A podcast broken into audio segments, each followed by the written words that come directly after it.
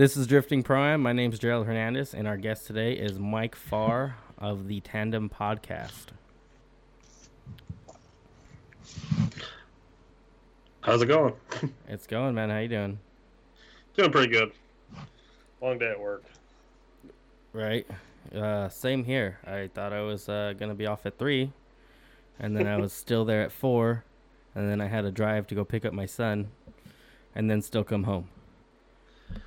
Yeah. It's been a long day. Oh, I, I didn't get home till seven o'clock, so I know the feeling. Oh, and you're, uh, what, Central Time or Eastern Time? Central is in Wisconsin. Oh, okay, yeah. I just got home, too, like, what, twenty minutes ago. And yeah. It's seven here, so I know the struggle. Exactly. But is it cold over there? So you got a beanie on. Uh, it's, God, when I started work today, it was, I think, seven degrees. When I ended, it was probably like twenty. Nope. Uh, I'll stay my ass in SoCal. I can't deal with it. I can't stand SoCal. So. uh, you know, I've traveled a little bit, not much, but every time I leave here, I find, like, everywhere else is the nicest people I've ever met. They stay in the right lane. They only use the left lane to pass. Here is people are willing to die before they let you in front of them. Oh, yeah. I've, I've been out to L A a couple times it's for work. It's a shit it, show here. Yeah, exactly. But uh, for those uh, people that don't know you, if you can go ahead and introduce yourself, who you are, what you do. Um, besides running a podcast about more of the grassroots and style of drifting, I kind of got into drifting, I don't know, five, six years back.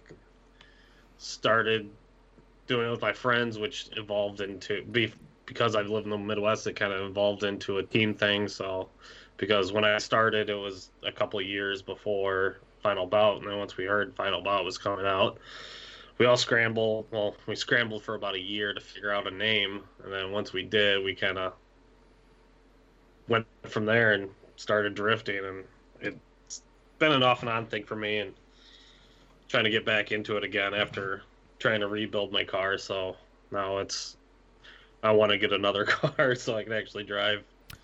You know, while I, this one's getting built. Oh, what are you building right now? I've been listening to your show a little bit, but I've heard mention of an E thirty-six and an F C, and I haven't really caught which one you currently have. I drive a F C right now. Well, I did drive. Mm-hmm. It had a regular N A thirteen B in it, which was god awful. Uh-huh. Made lots of noise, didn't go nowhere. But uh, I used to have an E thirty-six. Oh, okay. I sold it. Now I uh, regret it every day because I miss that car more than anything because it was so reliable. And I could just beat the hell out of it and still be running. And it didn't go through tires too bad either. And it was just like the perfect amount of power for driving and not burning up tires constantly. And with uh, you do mostly grassroots stuff, and like I noticed that you guys kind of have, you guys are all about like you don't need a whole lot to start, and everyone's trying to build a V eight, uh, you know, two forty with Wisefab to get into the sport. And I know you're kind of you have like your own opinion on that. Well, my my opinion on it is that if you're getting into it, start somewhere comfortable. Mm-hmm. Start really low horsepower. Um, It, low horsepower, low, low, oh my God, low horsepower will teach you a lot more of driving skill and a lot more of using the car to your advantage. Yeah. Versus, I, I, I always feel like power is a crutch when it comes to um, initially beginning. But, mm. I mean, there's some cars out there that are very well off, like the three fifty Z's that have a good amount of power that you could actually drive and really do well with, with even staying the V Q for many years. Yeah, that's probably the best car to start out with from my understanding, especially with horsepower get, horsepower level to start with. Yeah, and and that's around. another another thing would be the any of the B M Ws that have the three twenty, either the three twenty-five straight six or up from there, and they just seem like they're a reliable platform. I think when I did mine, I, I think the only thing I had a problem with was I'd blow hoses off the radiator because it, for some reason, the coolant pressures always got really weird on that. But besides that, it was fine. Was that the one? Did they have uh, on the E thirty-six? I'm not sure. Did they? Ha- is that when they had like those stupid plastic clips, or there were the plastic like connectors with those metal clips that kind of like clipped in? Uh, I believe so. I, I know the only problems I had was, um, with the E thirty-sixes, they really used like a really crappy plastic for the year because I think they were trying to do like the biodegradable stuff, or when it was like E P A started getting into it. Yeah. And the expansion tanks would get really hard and start to crack. So you'd always get heating issues from that. And the other thing would be that I know that's notorious for those is the plastic impellers on the water pumps. I've replaced two of those until I went to a metal one. Oh, okay. Yeah, I don't... But I, you don't, don't... You drive a B M W, right? I did until I hit the wall at Irwindale. That'll happen. That'll yeah. happen. Yeah, so now I'm building a uh, a car my first ever drifted in, which is a Cadillac C T S V. Ah, that's a nice one. How, how do you... How's that platform? I know... Oh, is that... I have no fucking clue. Uh, actually, so in twenty sixteen is when I went to drive my first drift event, and it was in my two thousand five Cadillac at the time, and I had no idea what I was doing. The car's a boat, by the way. It weighs four thousand pounds. Oh, yeah. Yeah, it I has, can see that. It has an L S in it, but that doesn't mean shit when you have four thousand pounds and a stock four hundred L S. Like, weight... T- you know, power to weight ratio is pretty similar to what these guys are doing in S Rs, and not to mention all those S Rs pretty much their cars have set up for coilovers. I was just lowered on springs. So it was a mess at the time. Uh, and then I wrecked that car into a wall on the freeway one night. So that motor got put into the B M W. Ah. So... Do you think that was an undeveloped platform that you could have pursued eventually, or is it? Do you think it's not a competitive? The C T S itself? Yeah. Uh, we're gonna find out because I'm building a brand new one now.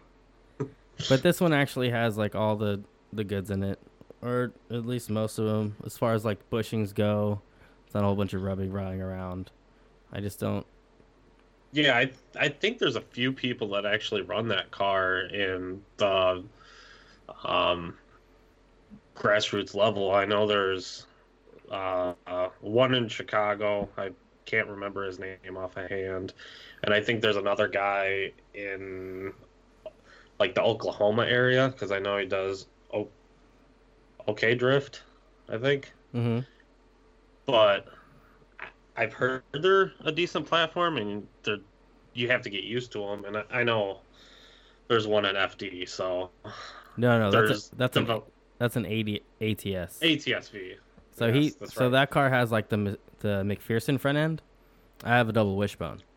Oh, okay. So and they're like aluminum arms. So even if I wanted to get like some extended ones, like have somebody hack those up and just extend them, it's kind of a a tough deal because a lot of people aren't willing to extend the aluminum since they're well, ca- since it's cast. Th- then you have to go the tubular route, which will cost you more money in the long run, but it'll be better. It'll be a more beneficial because you can get a lot, a little bit more adjustment out of it too. Yeah, I think I'm kind of limited on it because we'll see. I know Phil just made coilovers for it. Apparently, Odie used to own one. And he made a kit a while back, and then like a group of guys had hit him up, uh, like in the V one community, like, "Hey, can we get some more coilovers?" So I ended up making them again.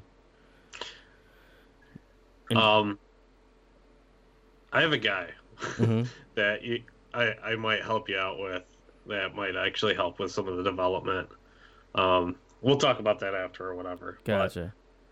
But, um, yeah, I. Originally, it was when I first got into it, the B M W wasn't really a popular chassis states wise. Obviously, it was big out in Europe because that, it's been there longer. Oh. And they're kind of using it like that. Um, but now that you're, now that I went to an F C, there's less for that versus the B M Ws, because the B M Ws everybody's building now. But I mean, that's just the name of the game. There, it, I, to me, it's all the same price at the end of the day, or kind well, of. You know, if you're doing like a, depending on what you're building or how much you're building it up. You know, depending on how yeah. little you get your car for, it's kind of really like the biggest part. Because if you want an angle kit, depending on what you're doing, if you want like cut knuckles, what's that average? Like three hundred bucks? Three to four. It depends. It depends on who you go through too. Yeah. So it's just, it's all the same. You know, you don't need a Wisefab. I never, I've never touched that stuff.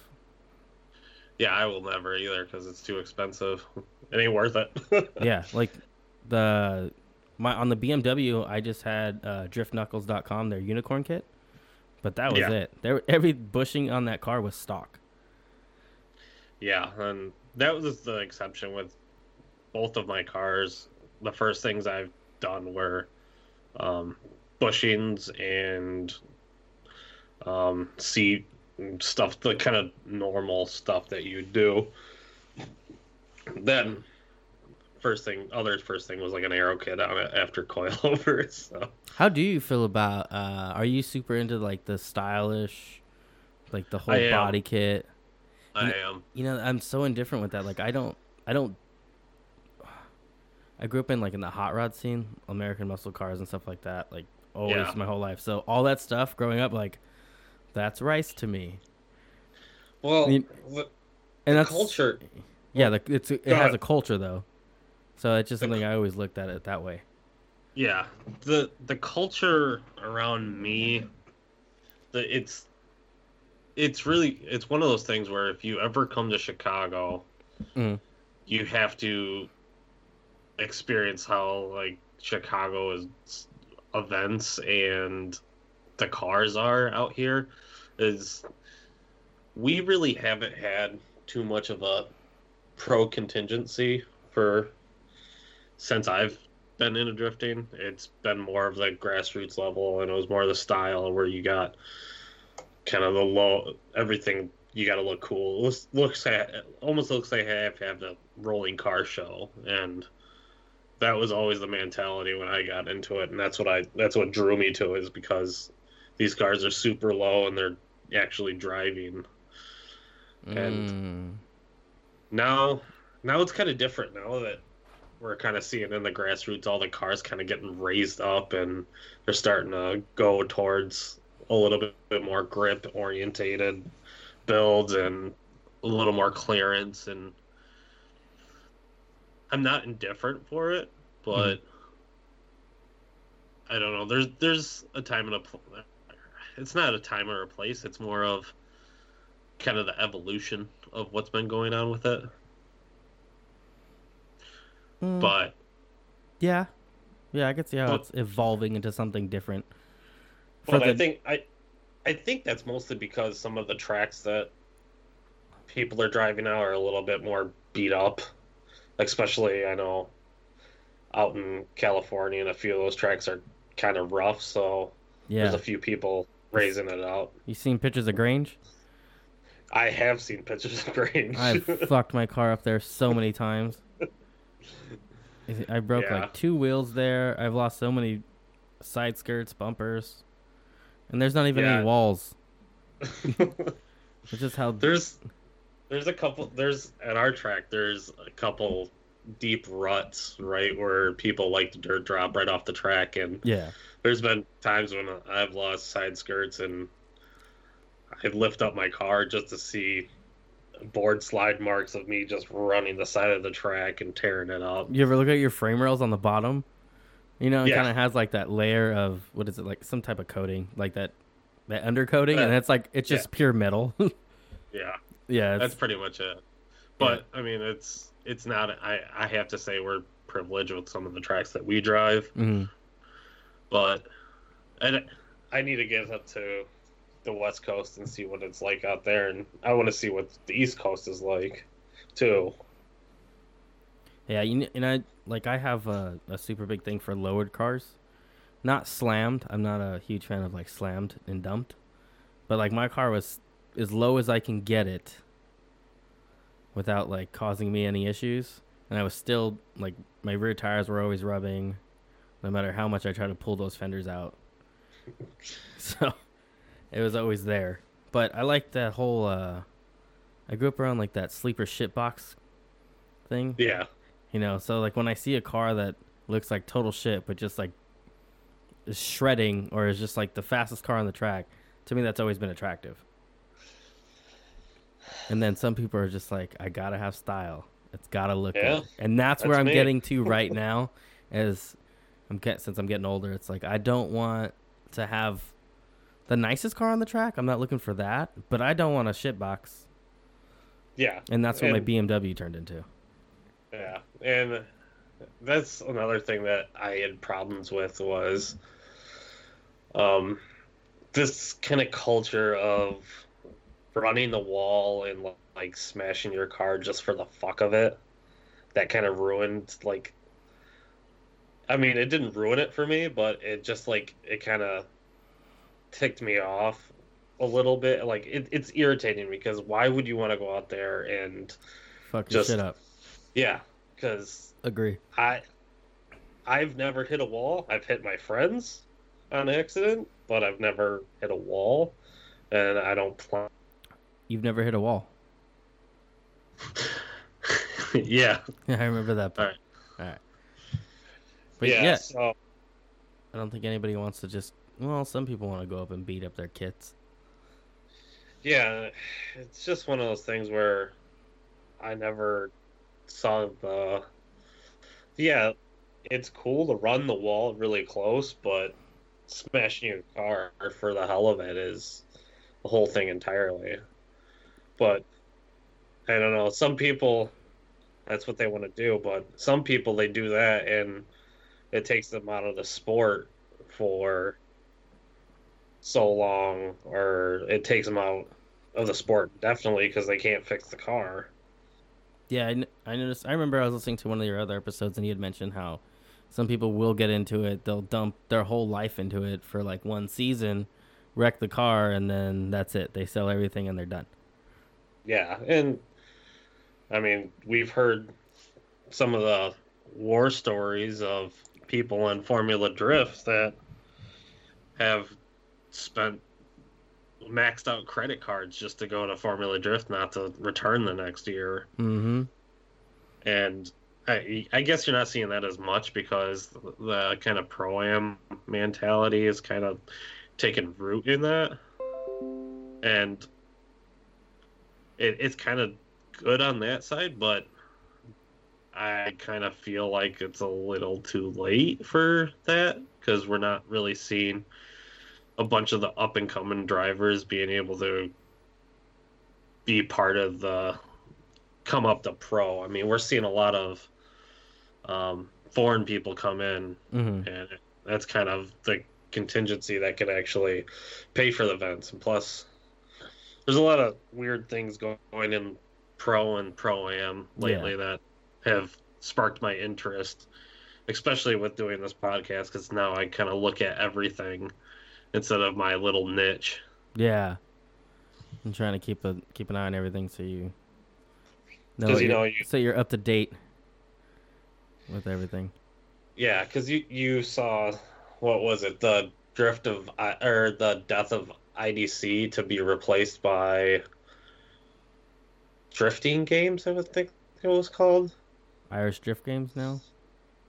Yeah, it's something like that. It's like drift games or something, which I can see what they're trying to do is they're trying to turn it into a, almost like a big thing.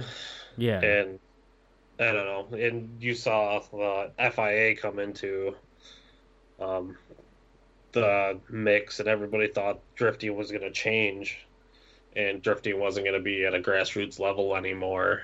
I don't know or, why people thought that. Well... that is doing very poorly right now. I is I. You guys have a lot of grassroots stuff over there, right? Um. Yeah. So, oh yeah. We have tons. So s- so do we. Do you um? Do you follow that Fifty States of Drift? No, I don't. uh, on their website, they kind of have everything listed, as, as much information as they can get. Um, every event that's going on, wherever it's at in the country. Yeah, and that's another thing that I, I, I see with us. I mean, there's Club F R, which is probably the biggest in like the Midwest when it comes to a lot of the grassroots events. Then mm-hmm. you got um, Drift Indie, which does quite a few grassroots events. Then you have little sub subsects of uh, different organizers that put on events at like circle tracks and whatnot, which in their own right, they're fun tracks. I know some people get a little scared of it with banking and everything and walls, which I've drove a few of them, but they're not as bad as you'd think. Um, I know you guys, you if you drove Irwindale, which you know how banked walls are. Yep. I know how hard it, they are. Yeah, they're so tough. Yeah. Walls are hard on tracks like that. I still have a but, couple uh, chunks of it in my wheel. But the biggest thing I got whenever I drove at circle tracks were we had one in our in my um, really close vicinity, which had really big banks, and they did they had one of the, like the late model championships there every year for last like twenty, thirty years or something. Mm. But it's it's a really really big bank, and it's really hard to hit the wall, but when you do, you hit it hard. But uh, you have to really huck it into it, and I, I don't think people realize how hard it is to like throw your car at a turn with a good graded bank like that and be able to pull it off pretty easily. Because I think when I was doing it, I was doing like fifty mile, sixty mile per hour entries, just throwing the car with no e-brake, just throwing it into the bank and then powering it in. And I don't know, it's just different kind of track, different kind of environment. I don't know what kind of your tracks have been. Obviously, you drove Grange and Irwindale. Yeah, uh, and then we also have another small little go-kart track here called Adams. Yes. Um, and yeah. They kind of have like a bi-weekly thing, which is super cool. But, you know, their their track is really, really slow. And that track, both that track and Grange will teach you how to use your handbrake, which is basically the only tracks I ever drove other than Irwindale. And uh, in Irwindale, you don't use your handbrake to entry. Yeah. So I didn't know that. But the first time I did it was the last time I did it. And ever since then, I just, I w- everyone was clutch kicking in. And I was like, that seemed to be the easiest way to get it in the, you know, to get it to cut loose on the side, you know, once you got into the bank. Because it was kind of a pain in the ass. If you try to use your handbrake, you kind of, if you don't know how to do it, because I've seen other people do it, um, it would kind of throw you down more towards lower of the bank. And then once you do the lower end of the bank, for some reason, at the end, it will shoot you up towards the wall. Yeah. That's another thing that I am kind of controversial on, is I don't like the use of excessive handbrake.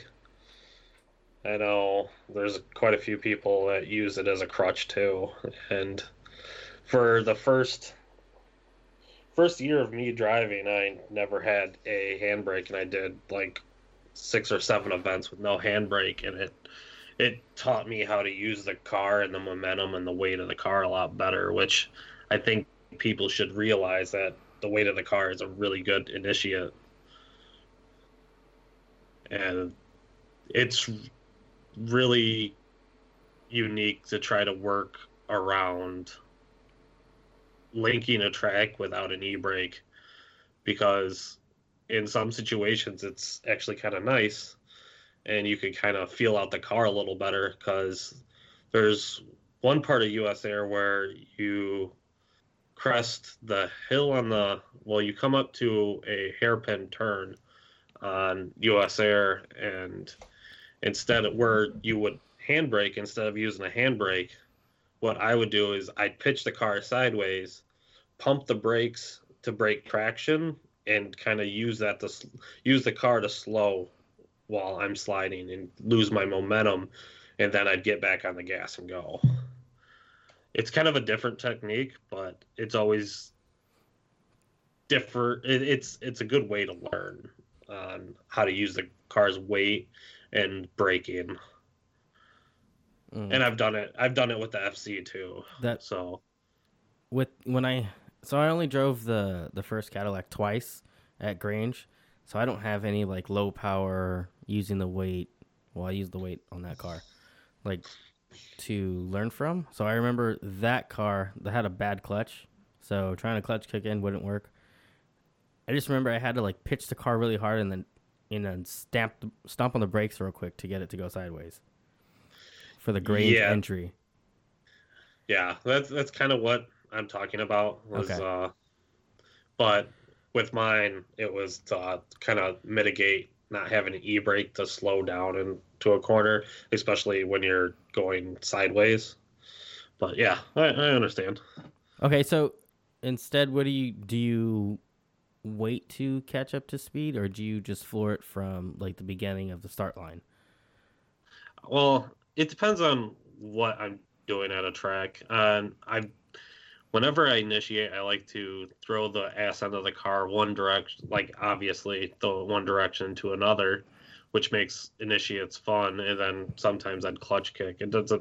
It depends on what the turn calls for. Obviously, a lot of people feel that out once they start driving. Yeah.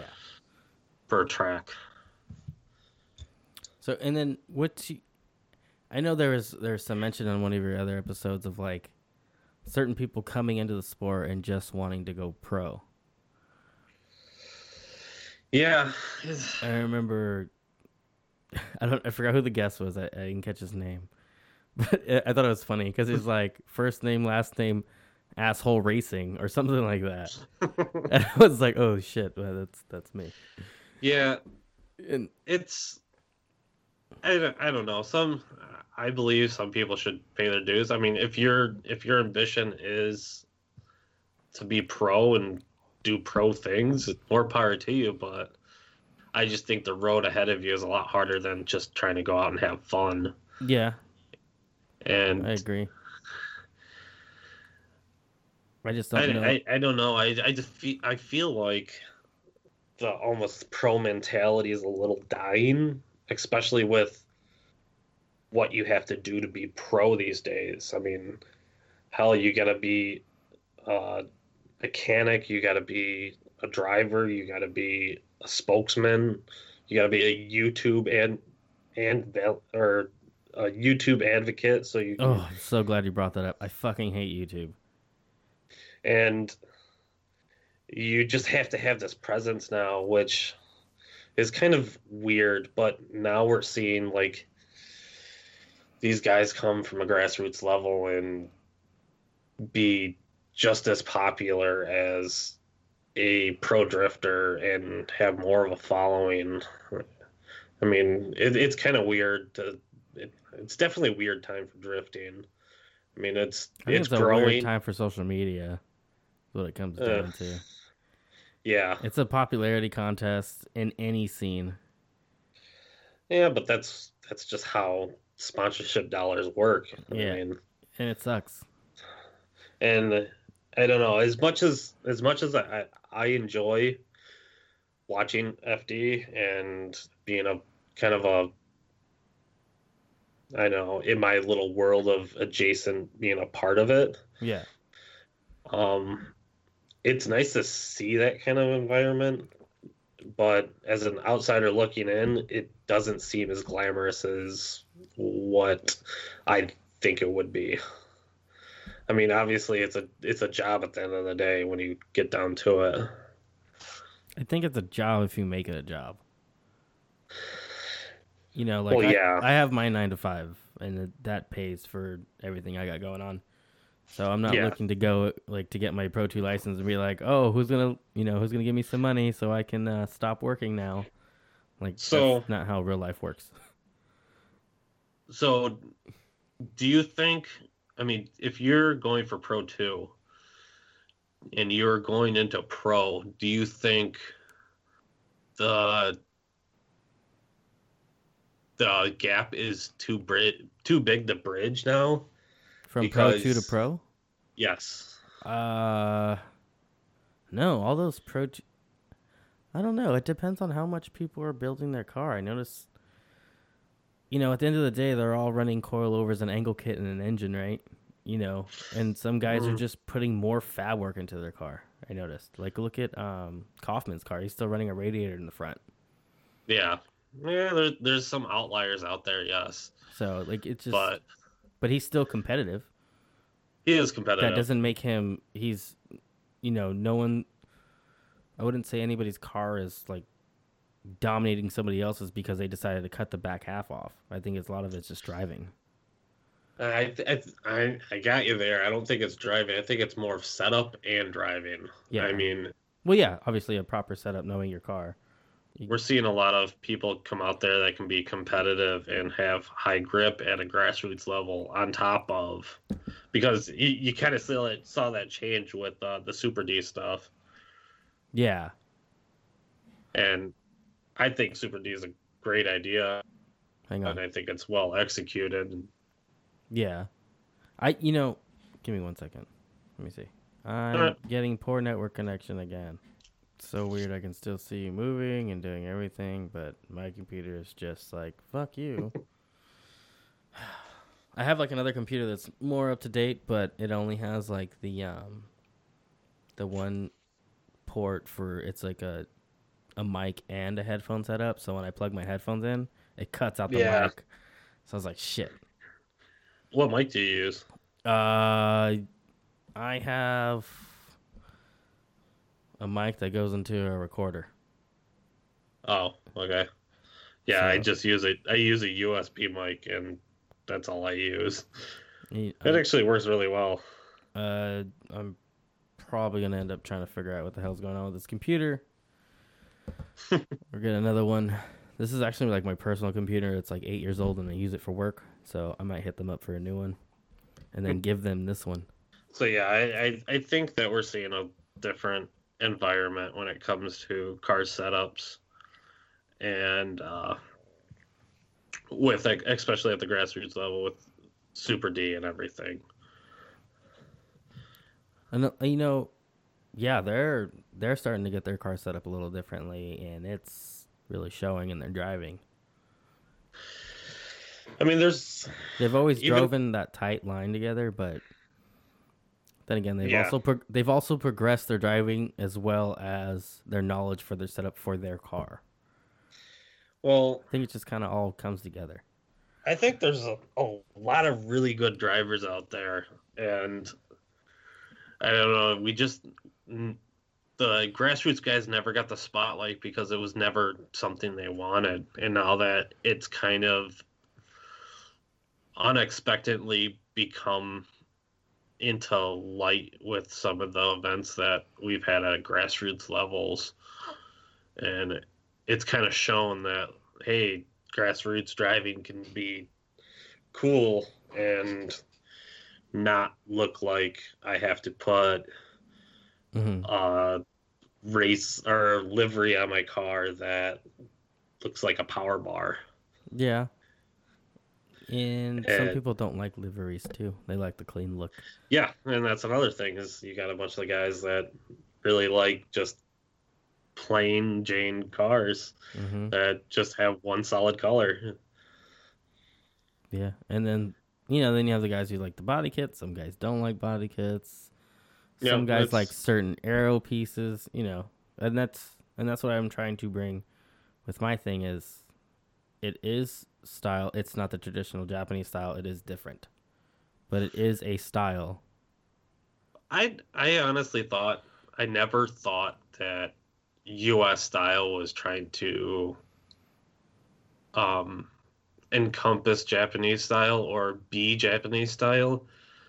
I don't think Japanese style can ever be replicated, at least okay. in the U S. I feel like U S style is always just U S style. I mean, there's cars that are very J D M styled, but I don't think they're too one hundred percent of a J D M style. I just, I always think that U S style has their own flavor, and I don't think it's I don't think it's something that can be replicated somewhere else either. Mm-hmm. No, I, I agree. I think there is it's, but it almost looks like it's an imitation, so to speak. But as, isn't everything an imitation? It sure I mean, the fuck is. My podcast is. Because, I mean, you even have stuff in Japan where they're stealing U S D M spec cars. I mean, I don't see why our style is not interchangeable with theirs. But I don't feel like... I mean, everything's a ripoff of something else. I mean, we have a million of these cars with liveries that... almost kind of look the same. You just got a different color. Yeah, like my livery is a ripoff from a Cadillac racing car. Exactly. It's, um, it's changed a little bit, but it's, you know, it's the same I mean, roots. It's where I got my idea from. The, and there's, that's the same way with the grassroots guys. Yeah. You, everybody's kind of copy-tated or imitated one of the Japanese cars, but they've always made it their own. Mm-hmm. And I, I always think that's a very unique thing when it comes to the grassroots level, and, but it, it's still just different, and I think it's just going to be different because it's different. Yeah. And then like we have, I don't, I don't personally, I don't know anybody, and I don't, yeah, I don't know a single driver that competes and that wants his pro license that doesn't go to as many grassroots events as they can. Well, yeah, when it comes to that, I mean, it's seat time. Seat time's everything. I, and I, it is, but sometimes we just, no, I can't say we because I'm not competitive. So, but like for the competitive drivers, sometimes they just want to go out and they want to just have fun. They're not there, you know, because there's like yeah. a, there's an end goal. They're they're there with their friends they met in the same place that you did, the racetrack. Yeah, and you actually, I feel like there's a, a lot more people, you get a lot more seat time when it comes to a grassroots event, especially when it's not like a competition style one, because you're just running. I mean, I don't know how many days that I've went out to an event and like by the second day, everybody's just hot lapping and the only time you'd get off the track is either cool down the car because it's getting way too goddamn hot or change tires. Mm-hmm. That's what we have here in SoCal. We have a uh, an event holder. But that's holder another holder. thing. I That's an, another thing I think of as kind of unappealing towards the competition side is you got um, guys that come out there and it, there's going to be there's always going to be losers, and those losers are going to have to sit out and wait for the day to end. And whether that's packing up the rig and going home, or you get to compete for the rest of the day. And it, with the grassroots level, you, you don't see that. You just run it until either a car blows or you finish the day off or you run out of tires. Yeah. And I think it's more appealing to the general crowd, but... or the general participant, maybe not the crowd because the crowd's not in there, but I don't know how many times I've been sitting at the track and some random guy or kid or guy's girlfriend comes up to me, hey, can I ride in your car? Can I do this? Yeah, go ahead. Just make sure you wear a helmet. Yeah. And then I, I have to teach him how to wear a harness, which I hate every single time. But, yeah, it's... I don't know. There's, there's a... little more leeway when it comes to grassroots stuff, which is nice. No, no, it is. And then, like, for me personally, like, obviously I love the grassroots stuff. It's best time to get seat time. Like, we, over here, we have um, an event holder called Slide Factory. And the yeah. majority of the events are at Grange.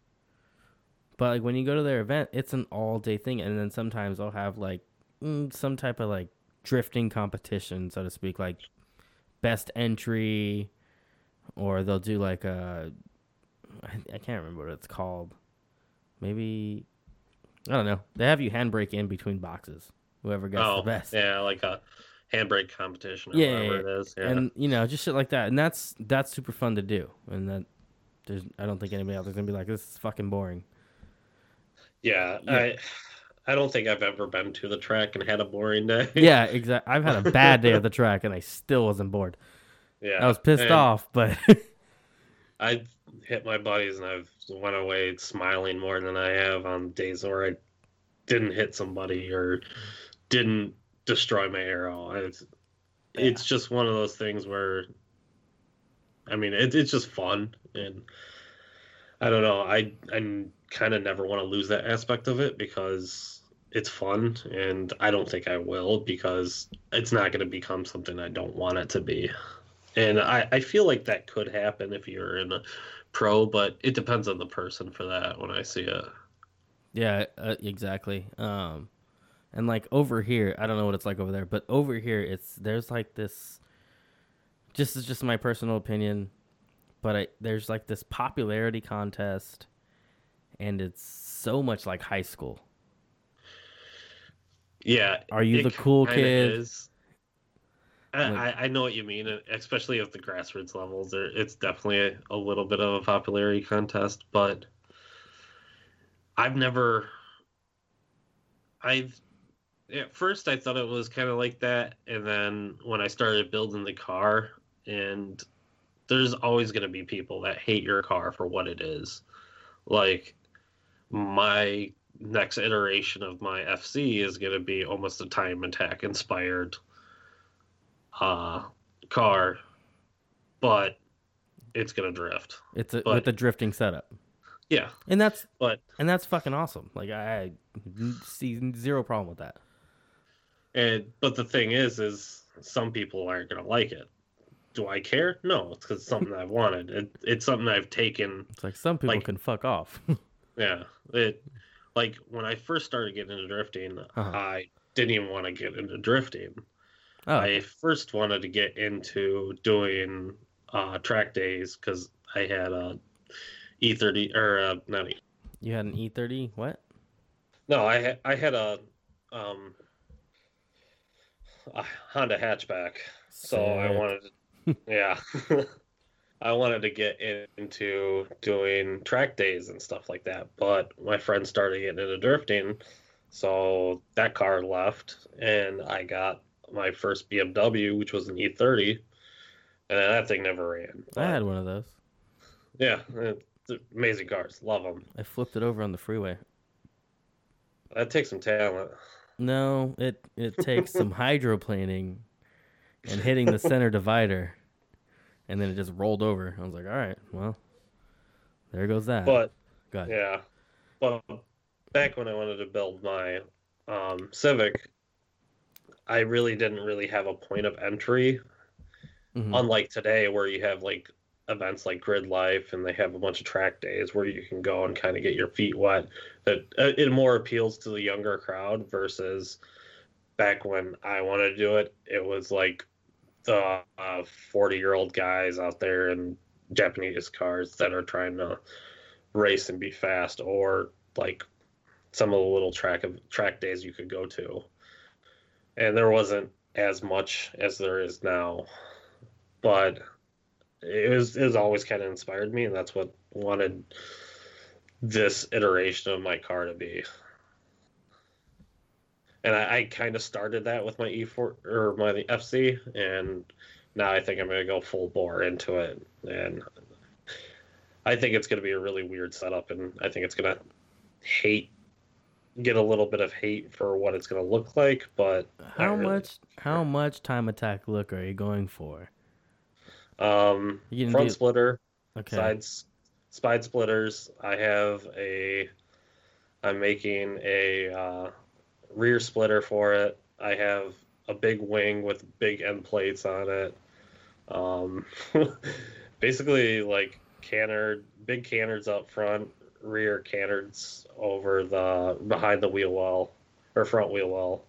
So yeah, there's going to be a lot of arrow to it, and it, hopefully I can pull it off. I i don't know if I can, but it's definitely going to look different. I just got to get my ass out in the garage and actually start working on it, but now that it's in the negative degrees, I really don't want to get out there. Yeah, you know, hang on, I want to show you something. So this is what Oh, nope. There it is. Oh, it's Instagram. Like this is, so I'm running, I have a front splitter um, on my car. Can you hear me? Yeah, I can hear you. Okay. So I have a front splitter on my car, and then I'm getting some, I think they're called rocker blades. I don't know what you get. At least that's what they're advertised as when I'm buying. Okay. Them. Um, and then also have a wing, and then you know those little roof spoilers that they have that come like right off of the yeah. back window. Yeah. I don't have that as well. So I am adding some aero to the car, but it's not going to be like a massive body kit or anything like that. It's just, you know, yeah. the stock body kit with dressed up. Yeah. A dressed up stock body kit is the best way to put it. And and that's the kind of thing, like, that's something I've always been into, and that's stuff I like. So I wanted to implement, like, my own style, so to speak. Yeah, that's always kind of been my feel on the take is I, especially at the grassroots level, everybody kind of sets up their car to be their own indiv- individualization of their self, I could say. Like to represent themselves. Yes. And quote some unquote, people are quote unquote some artistically. People, some people like a very sleek and look, and some people like a very aggressive look. I mean, very loud. Yeah, yeah, yeah. So it's just... and and uh, you. I don't know, the the car that really stood out to me at uh, a pro or pro two level was uh, I think it was Dustin Miles' car. Is that his name? Justin Miles or Dustin? Uh, Justin Miles. I think I know who you're talking yeah. about. Yeah, his car Dustin is Miles. Super loud, right? Yeah. As far as, like, visibly, it's super loud. It's honestly probably the coolest looking car on grid that I've seen at a pro event, because it's just just got that amazing looking style. It's very, like, pays homage to, like, the Japanese drift.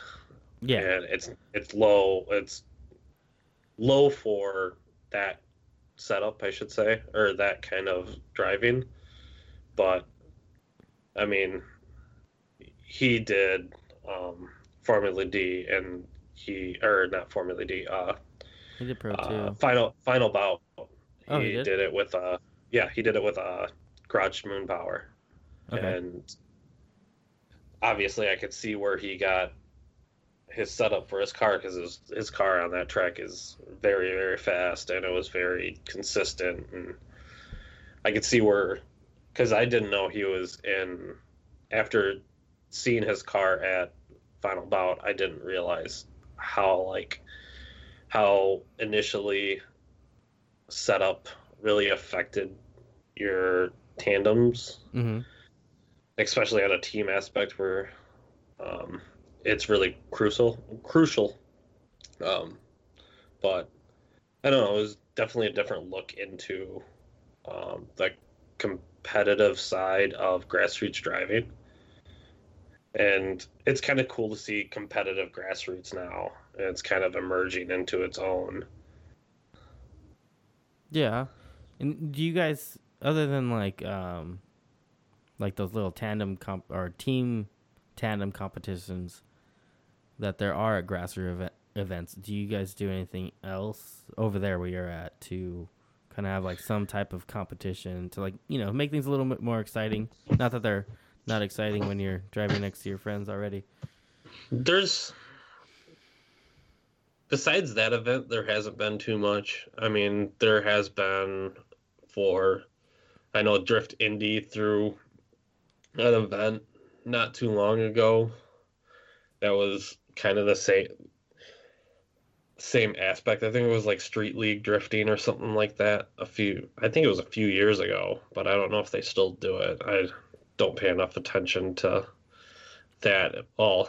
The biggest thing with that was I heard kind of uh, M D U kind of went under, and then now they're starting to come back into the single event. Oh, as the uh, what was that? I can't remember what it's called. Midwest Drift Union? No, no, no, no. The what they had last year. What was it? I forgot what they called it. Um, where Brandon Sorensen got his license. It was just that one event. Oh, I, I can't remember what it was called. I know what you're talking but, about. But I, I think they're having it again this year, and I believe um, the Midwest Drift Union is coming back as a whole. Yeah, but I didn't know how many events they were doing. I, I haven't paid too much attention to it, which I probably should.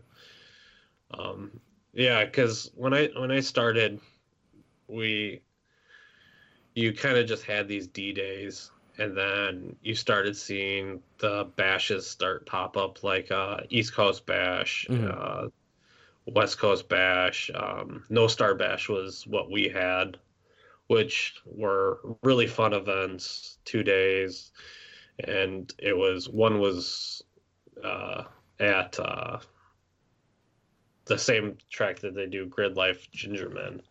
And uh, really fast track, really fun. I, I when I went out there and drove it, I had one hundred and probably forty horse. Sick.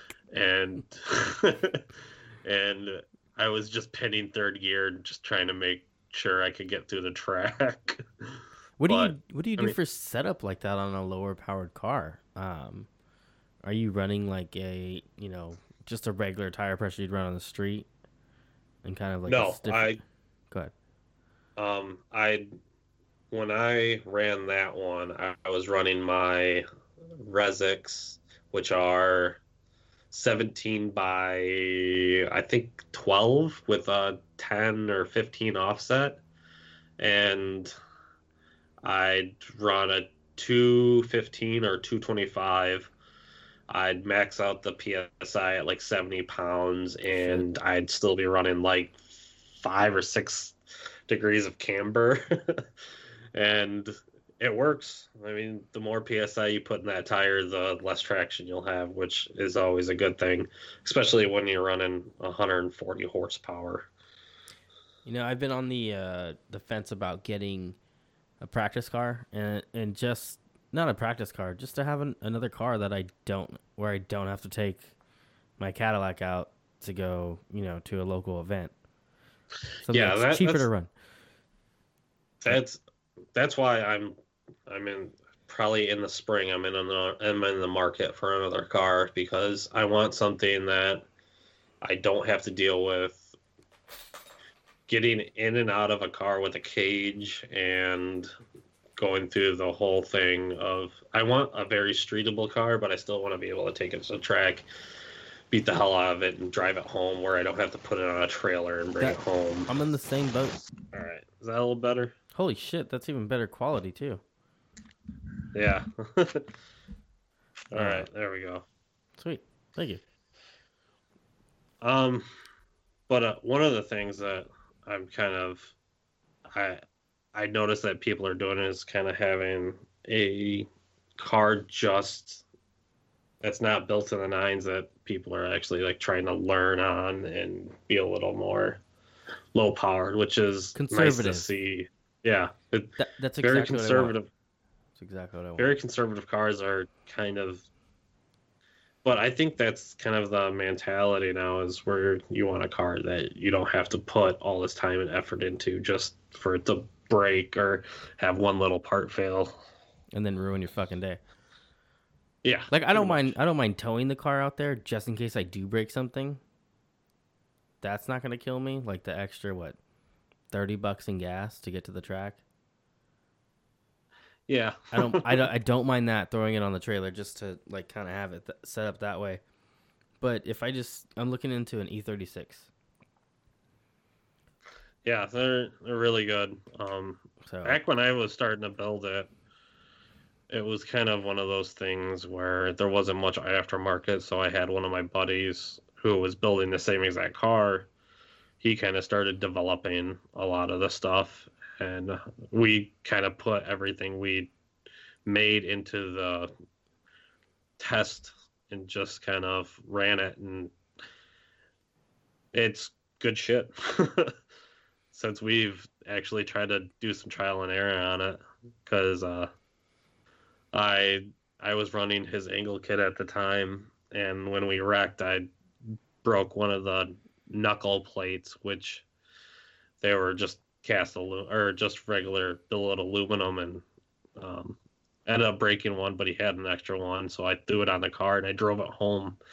I had to do like forty-five down the highway because my um, tie rods were all out of adjustment and bent, and um, couple bent rims, so I'm like hopping down the road. But she made her home after like a two and a half hour drive. Oh, damn.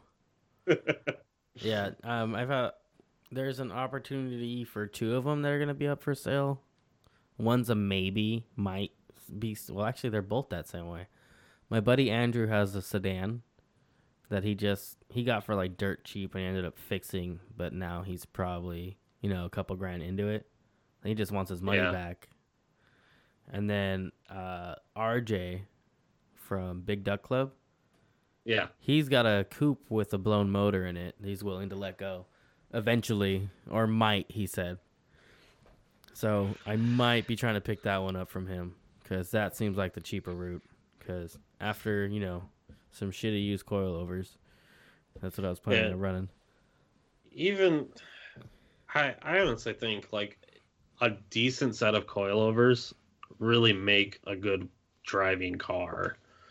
Uh-huh. And and uh, there's a lot of coilover manufacturers out there that are very competitive, and actually they'll give you custom rates and custom springs for different setups you do. I know back when I had mine, there's there really wasn't that much on the market that was competitive when it came to custom. You could get custom rates, but they're never custom valved, and custom valving really makes the um, shock a lot better. Okay. I know even like B C now does custom valving, which is kind of cool, even on their like low end stuff. Yeah, and that's what their like B R series, I think, is their entry level. Yeah, yeah. And back when I ran their stuff, I mean, I just I put. I think four K harder on each end because I was trying to run really low and just kind of make the car feel a little better. I know those, they got a really weird like setup to them, because back when I had it, you could get the front end really low, but you couldn't get the back end really low because of the spring. Um, it wasn't a true coilover setup, it's a spring. spring separate from strut, mm-hmm. and you're kind of limited because of the spring. Like I was, like I ran just the spring in it, and no like absorber rubber bushing that they had. It was just pretty much frame or spring on frame and spring in the perch, and you could just get it low enough. Yeah, I had uh, on the E forty-six. I actually had the feels back there. Yeah. And they made different variations of the rear true coilover. So mine was at its highest setting and still rubbing. And that was and I was only on a two fifty-five tire. That's not that big a tire, in my opinion. Yeah. yeah. There's big there's obviously people running a shit ton bigger tires. Yeah. That's that's another thing, is now you're seeing a lot of guys like run Um, a lot bigger tires for more grip, and with some of the power that you put down. I mean, grip is the name of the game now. It's kind of changed because everybody's trying to go a little bit faster and mm-hmm. a little bit. I mean, you, you get a little different now, but grip is kind of the new thing, and it, it's it's good to see because you've seen a lot of aggressive driving, and it I know even at the grassroots level, you're seeing a lot of guys with really close tandems because of grip. I mean, we have one of the tracks out here, um, USAir, which is I really looked, small. It's, I looked it up. Huh? It's, there's a few tracks on it, right? Yeah, yeah. They have a few layouts. Um, it's small, which makes high-powered cars kind of Cringe. at a level pay, playing field with some of the lower-powered cars, so you can get really good tandems together. And it's really cool to see that. Is that a because... go-kart track? Yes, it is. Okay. It's go-kart and I think like Supermoto race them, yeah, Supermoto and Motar and stuff like that. But okay. yeah, you, you see a lot of that because when I went out to the bigger tracks, I was or big tracks and some of the ovals that I drove. Um, you have to really, bu- I had to really bump up the pressures. Like at USAir, I'd run anywhere from like fifty or forty to fifty to sixty P S I, depending on how much I wanted my tires to last. Because if I went out in the mer- early day when there was no tandem, I'd pump them up to sixty, and then I could, I could make my tires last all morning. Mm-hmm. Yeah, I think. What tires do you run normally? Do you just run used, um, or do you have like a specific tire you like? Uh, right now I've been running a few Westlakes because they're like sixty dollars on Amazon. They ship right to your house. Yep, I run the same. I don't run that tire. I run Achilles, the A T R Sport twos. Yeah. And the two fifty-five, they're like seventy bucks a piece shipped. Yeah, and I kind of go for whatever's economical. I had this one tire shop that was giving me tires at cost, and it was just this like really weird tire that was Japanese or like Chinese, complete knockoff of something else, and I was getting them for like forty dollars a piece. Not even mad. And I could go out. They were really grippy. They were like, I think a three hundred or three fifty tread.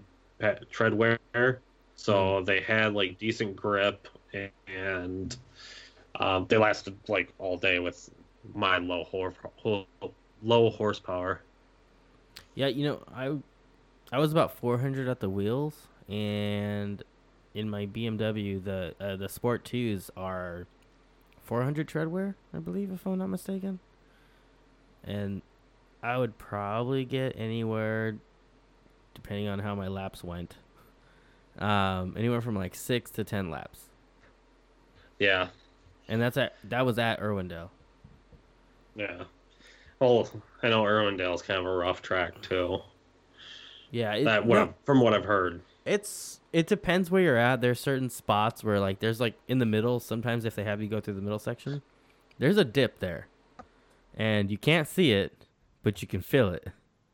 But yeah. You never see it, and you never know it's coming. Yeah, and there's one of the circle tracks that we used to go do. There was uh, the infield has a big bump right before you go to it, and uh, you'd hit it and bottom out, and then you'd have to like make sure when you bottomed out, you can actually hold the drift, or you're gonna spin it out. Which it was always interesting to kind of feel that out, especially when I had a low car kind of at the time. Yeah. So other than, you know, the whole grass, how do you feel about grassroots and Pro-Am? And do you feel, well, I would assume you didn't, um, that they're anywhere the same? Because some people will call a Pro-Am event a grassroots event. And personally, I don't believe it is. I think it's different. There's, it's kind of a mix. I, I feel like a, I, I don't feel like a Pro-Am is truly a grassroots event because I there's always that competition aspect. Mm-hmm. But it depends on, honestly, it depends on the driver.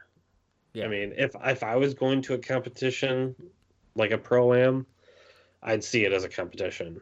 But if you talk to a guy that just wants to go out and do a Pro-Am to do it and try to see how he fared, it'd probably be a grassroots for him. I mean, I don't, it, it depends on the driver.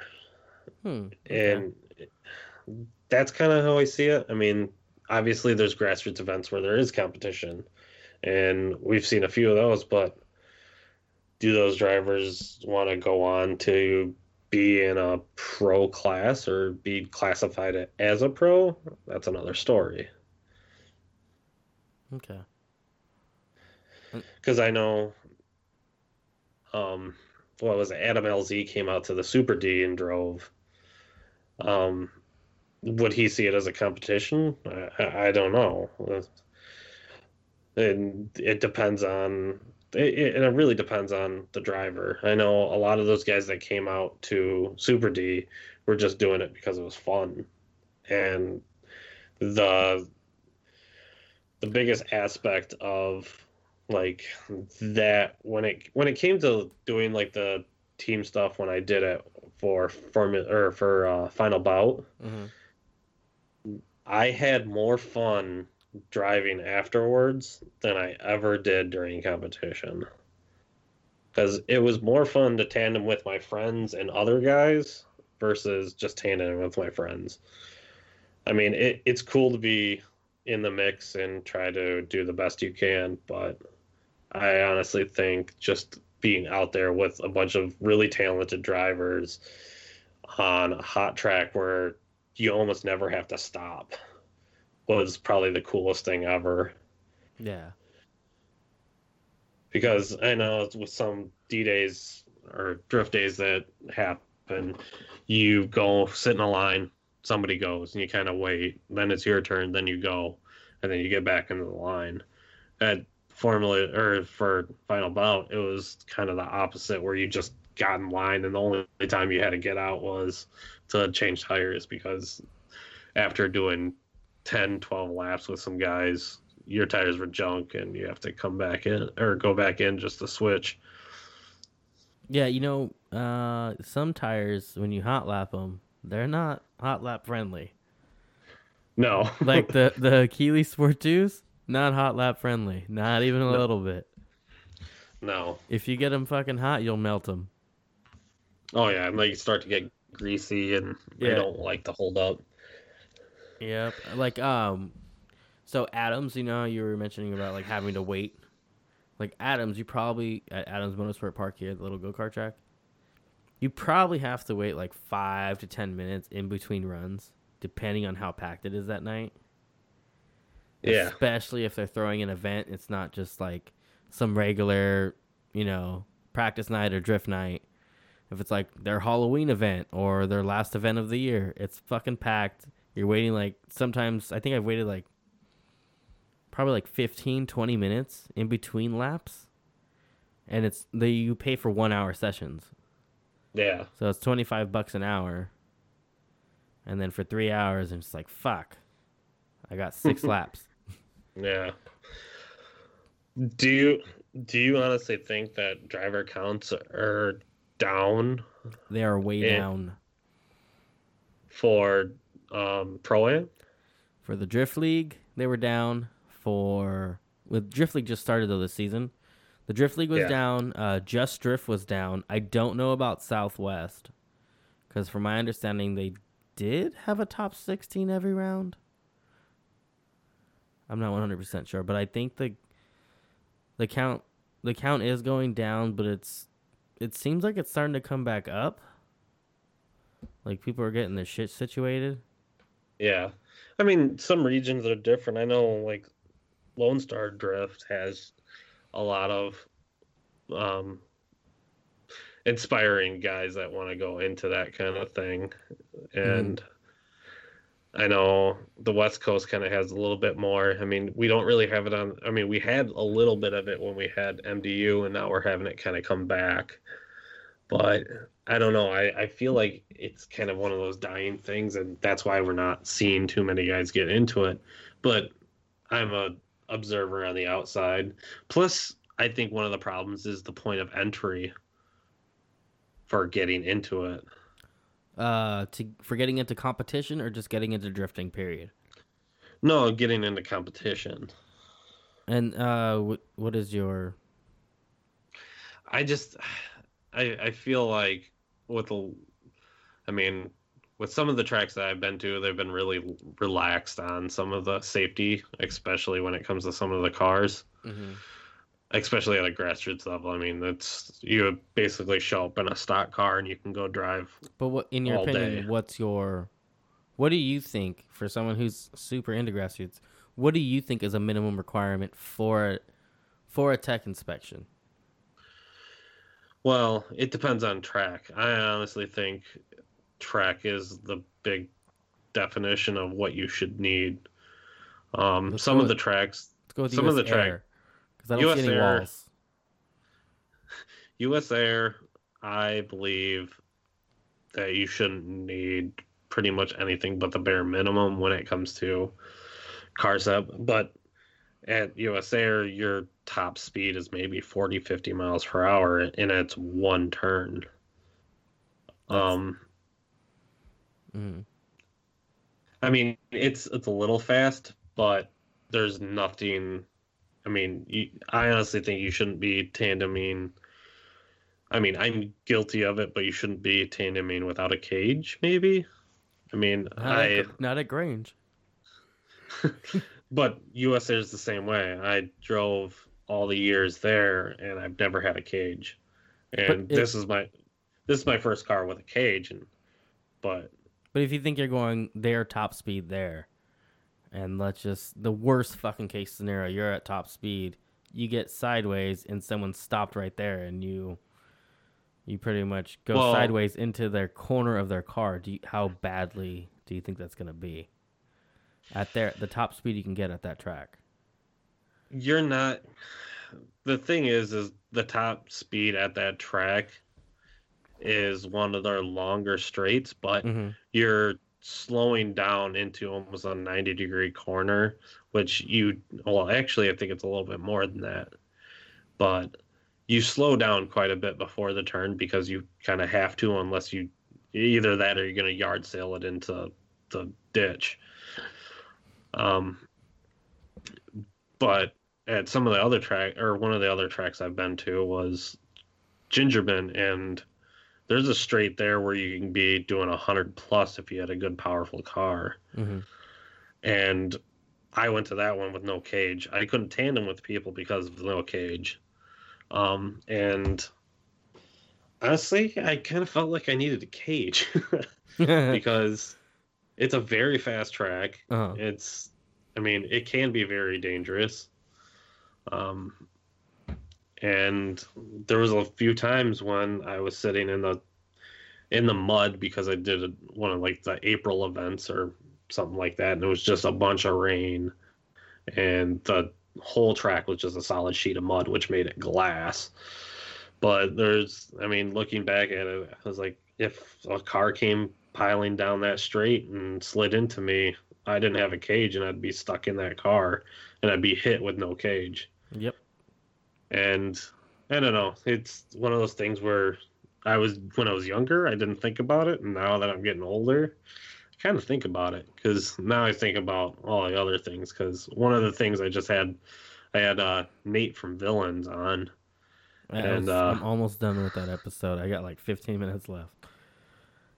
Yeah, and we were talking about um, one of his teammates blew up uh, a fly or blew up a pressure plate, um, yep. and now I have this irrational fear that uh, that might happen to me. Which I'm glad it, you brought that up.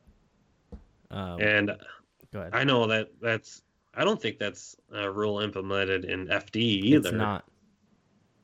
And obviously, it, it, it needs with to be. some of the, yeah, it needs to be.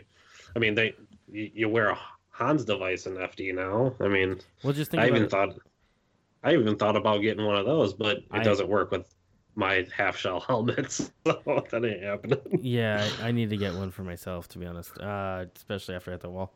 Um, but yeah, that the whole idea behind having a. Uh, What is it, a blowproof bell housing, you know, which is basically an S F I rated bell housing.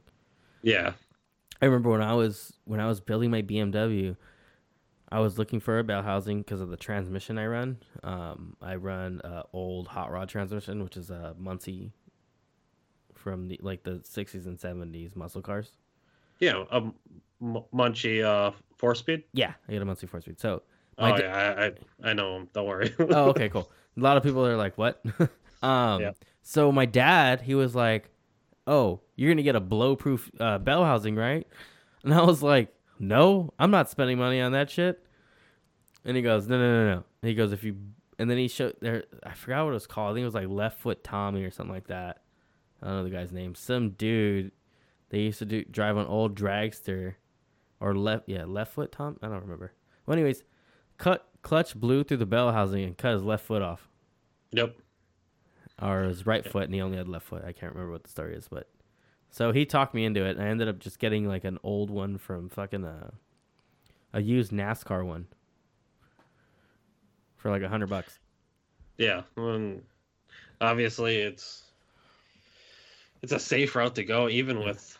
I, I'm actually gonna put one on my car. I'm gonna put not put a S F I bell housing, but I'm gonna put a um, blow up the one of the blankets or whatever. Yeah, that is. Also works too. That's yeah, it's it's a cheaper alternative to an S F I.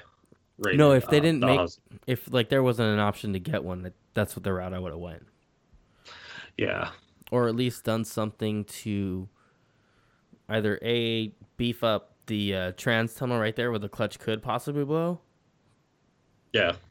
On the inside or outside, depending on if there's there's room inside the trans tunnel or if I had to do it inside the uh, the cockpit of the car. Yeah. Yeah, that's one of the things that has been on my mind with me building my car. Obviously, I'm, my car is one of those weird things where I'm trying, I'm building it myself, all all by myself, like, because it was a, it's a test for me, because I'm doing the cage, I'm doing everything when it comes to all the fab work, and I'm going to paint it and everything. Same. And um, when I started kind of getting into it, it's like, what is the best setup that I want to do, or how would I want to do it? Mm-hmm. And it, it, it's been a, a learning curve, especially, but Um, it's been unique. I'll, I'll give it that. Now that I'm seeing like stuff that I've done in the past where I was just like, eh, I could have done that different. And I want to do stuff a little safer this time. No, definitely. And then it's also, you also have like that sense of pride when you do everything yourself. Yeah. Oh yeah. And I think at the end of the day, that's all, that's what we all want. So when it comes to Pro-Am and What do you do you think anything that should be implemented to make it easier for the up and comer to be in it if they want to do that kind of thing? I think Pro-Am across the board should have some type of uniformity. Um, and what I mean by that is like, so Pro two has a Pro two rule book.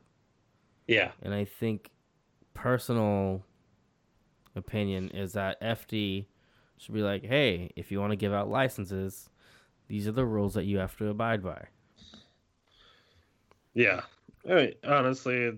Because that's what a lot of people, from my understanding, I don't know personally, um, that a lot of people will go to Pro two and be like, whoa, they didn't make me do that in Pro-Am. They're like, well, this isn't Pro-Am.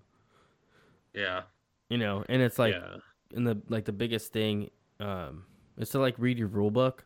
A lot of people will just kind of like oversee it, or they'll, uh, they'll kind of skip some things, I guess is the best way to say it. Or ignore, rather. Yeah. Yeah, mostly ignore and just be like, well, okay, well, I'm here, so can I just go? And they're not going to say, yes, you can just, you know, we'll let you drive. Just fix it for next time. They're going to tell you, no, fuck off. So I think that yeah. should be implemented, you know, just to just kind of, you know, train the drivers who do want to go pro, and then for even the guys that just want to do it for fun to see where they're at, it still gives them that challenge to be like, okay, I have to follow a set of rules. Yeah. And, and some people don't like that, and that's cool too. Then I would suggest just, if you don't, you know, just find another competition. But even if yeah. you do find another one, there's going to be said rules. Yeah, I see that.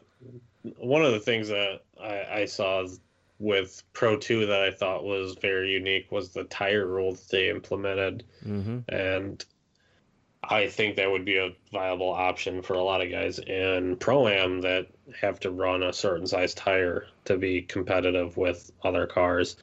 I mean, I know when it comes to Pro-Am, there's a little bit of difference because you can have guys out there with three hundred horsepower all the way up to six hundred, because some of them are going into the Pro two.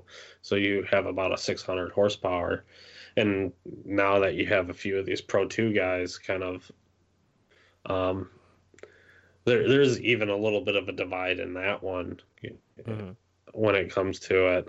I mean, there's some guys that run Pro two and they run a little bit lower horsepower. Yeah, there's a dude running a fucking a K A with a stock bottom end and a big turbo on it. And I can't remember his yeah, damn but, name. Yeah, but, well, how well is he doing? That's He's the thing. Not doing well at all. It's And it's not him. I think it's his car. He's, yeah. He's trying to make a point, and and it's, uh, I, I don't know. I hope I hope better for him this season. I don't, I can't remember his damn name at the moment. Yeah, I just, I want, I want to see Pro two become the kind of feeder for F D, but I don't know. There's some of the rules I, I have against it. And one of the things is the tire rule, because once they go to Pro, that tire rule's gone. And now You're, what worked for six hundred horsepower on that said tire, yeah, two fifty-five Out of three thousand, out of twenty-nine hundred pound car. Yeah. yeah. And now you're going to Pro where your your twenty-nine hundred pound car runs on what? It's a two eighty-five or two ninety-five I can't remember. Yeah, it's like one of those two. So now you're under horse and now you're on a bigger tire. So you have to figure out a brand new setup within a, half a year. From maybe? My, from my understanding three, is three. I, I'm hearing that a lot of the Pro drivers don't have as much horsepower as they're saying. Which, honestly, I I think I think that that Pro two level tire should be implemented into Pro one. Where everyone and, should be on the same tire. Yes, which and, in in turn will dial dial back power. horsepower. And uh, another thing that I have against Pro one, and I don't know if it's implemented with Pro two. Well, Pro two it is, because they have to run two, diff- two or three different tire manufacturers, as I have a problem with the uh, tire manufacturers. Obviously, if you want to be in Formula Drift to run their tire, you have to, their sponsor has to support Formula Drift with the tire. Yeah. And like, you can't run Acceleras in fucking yeah. In, yeah. So in F D. You're deterring a lot of the people that you want to support your sport. I don't know. I I, I don't. I, I guess it's corporate policy. I, I don't know how that all works out. Yeah, I don't know. Obviously, it's sponsorship, but I don't know. I, I feel like it's a hindrance, because there's probably a lot of tire manufacturers that want to showcase these. I don't. I, I know. I think Achilles are one of those tire brands that aren't a true tire. I think they're a retread. No, is is it? No. Or what am I thinking of? One of them's a there's a tire brand out there that's a retread. I mean, is it Zestinos? Maybe, I'm not sure. Valino? I can't. Yeah, maybe. I think there's a, those, are those retreads? I don't know. I don't think so. I know there's a few manufacturers that do actually like retread tires, and I, I don't want to get it wrong because somebody will correct me. But in an asshole manner. Yeah. Um, but there's a lot of these smaller companies that produce tires that would be more welcome to come on, but I don't think they're they have the opportunity to. The rumor has it, just a fucking rumor, so I can spread it as much as I want. Um, but you know, with no, with no actual, the person I heard it from. Doesn't matter. Yeah, so rumor had is it is Federal's coming in. Yeah, that, that's where another... where they're coming in. I don't know. They didn't say if they were going to just Pro two. Because yeah, I, the way I see it is like I think right now Nexen has the. I don't know if it's Nexen or Achilles, but between the we're... two of them, they have the most tires out there. Yeah, because they're doing. All I mean, com- compound makes a difference, but I don't know it. It's one of those things where there's a lot of cars with a lot of grip now. I mean, now that, I mean, after what was it, Chelsea Denofa had that tire gluing situation happen. It seems like a lot of people learned how to make a lot of horsepower and hold tires together and not, like, I haven't heard of a D B, I think, last season almost at all. And that's kind of odd to see since, we, like, one year we had, like, six of them. Mm-hmm. But I, I don't know. They, either people are finding more um, grip in their cars, or they're just um, making less horsepower and putting it down better. I, I don't know. I'm not a chassis expert. I just do a bunch of stupid grassroots stuff, but I, I like to observe and kind of try to figure out setups and everything. I don't think. How long have you been uh, driving? Um, God, I think I started driving in like two thousand twelve, maybe. Okay. Yeah, I didn't. Shit, I mean, I didn't get into the sport. Like, I've always known about drifting, but I didn't get into it until twenty fifteen. Yeah. So. Yeah, I, I've always been low horsepower. This is like going to be my first car with horsepower, and I'm not sure if I'm gonna like it or I'm gonna hate it. But what uh what's your goal on the horsepower range, or what's your um, setup supposed to be? I got I'm guessing it's gonna be around like three fifty to four hundred. Um it's a five three iron block L S, well, L Q four, because, you know, L S guys will hate that I said it's called an L S. No one's gonna um, hate that. That's fucking but stupid. It's it's L S six cams, L S six heads. Okay. Um, so you have the two forty-threes? Yeah, two forty-threes. Okay. So I have yeah, I have with, those two. With dual valve springs, um, hollow push rods. Uh-huh. Uh, okay. Um don't know what I'm going to do for intake and everything yet, but so you, I kinda, you have a five three with uh two forty-three heads. Yeah. Um, L S six cam, right? Yep. Okay, and then what other mods are you going with other than headers that you're, I would assume are swap headers for the car? Um, if you're even going I, with this, I'm. I think I'm just going to do shorties, uh, that's, just that's because, fine. just because clearance is kind of an issue with the F Cs, because obviously a rotary in that thing is really small compared to which the, intake. Um, Truck I'm probably intake? just gonna, I'm just gonna do something cheapy probably. Um, I'm not doing truck, no. No, no. Okay, so L S six is probably your best bet. That's supposed to be like the best flowing one. Yeah, for the I, cathedral. That, one of the things is I, I really don't care. Yeah, but I think I, that I, L, I've seen L S one intakes go for like a hundred bucks. Yeah, and so. the the thing is, is I'm kind of just building the car for reliability, because I did dual valve springs. Well, I'm you already kinda... got an L S in it. It's it's gonna be reliable. Well, it, yeah, that's the thing is I want to build it, drive the hell out of it, don't have to work on it.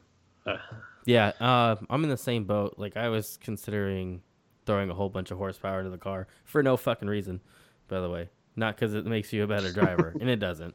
Um, but I think I'm at like four twenty at the wheels now, and I think I'm just gonna leave it there. Yeah, and uh, yeah. I and that's another thing is uh, one of the things I think about at the crash or at Pro-Am level is I don't think you should really go for high horsepower. I think you should really focus on car setup, because that's where it's gonna pay off in the long run. And trying to get the most grip out of your car is going to be your best bet. But and learn to drive with that grip with lower horsepower. Yeah, exactly. Because I think you'll the more you learn about car setup when it comes to grip and being able to drive with that grip will benefit you more than just throwing horsepower at a car. Yeah, I can agree with that. And that's that's kind of like what I figured out this year is like I was like, oh, I want to add more power just yeah. to do it, not because it's going to benefit me.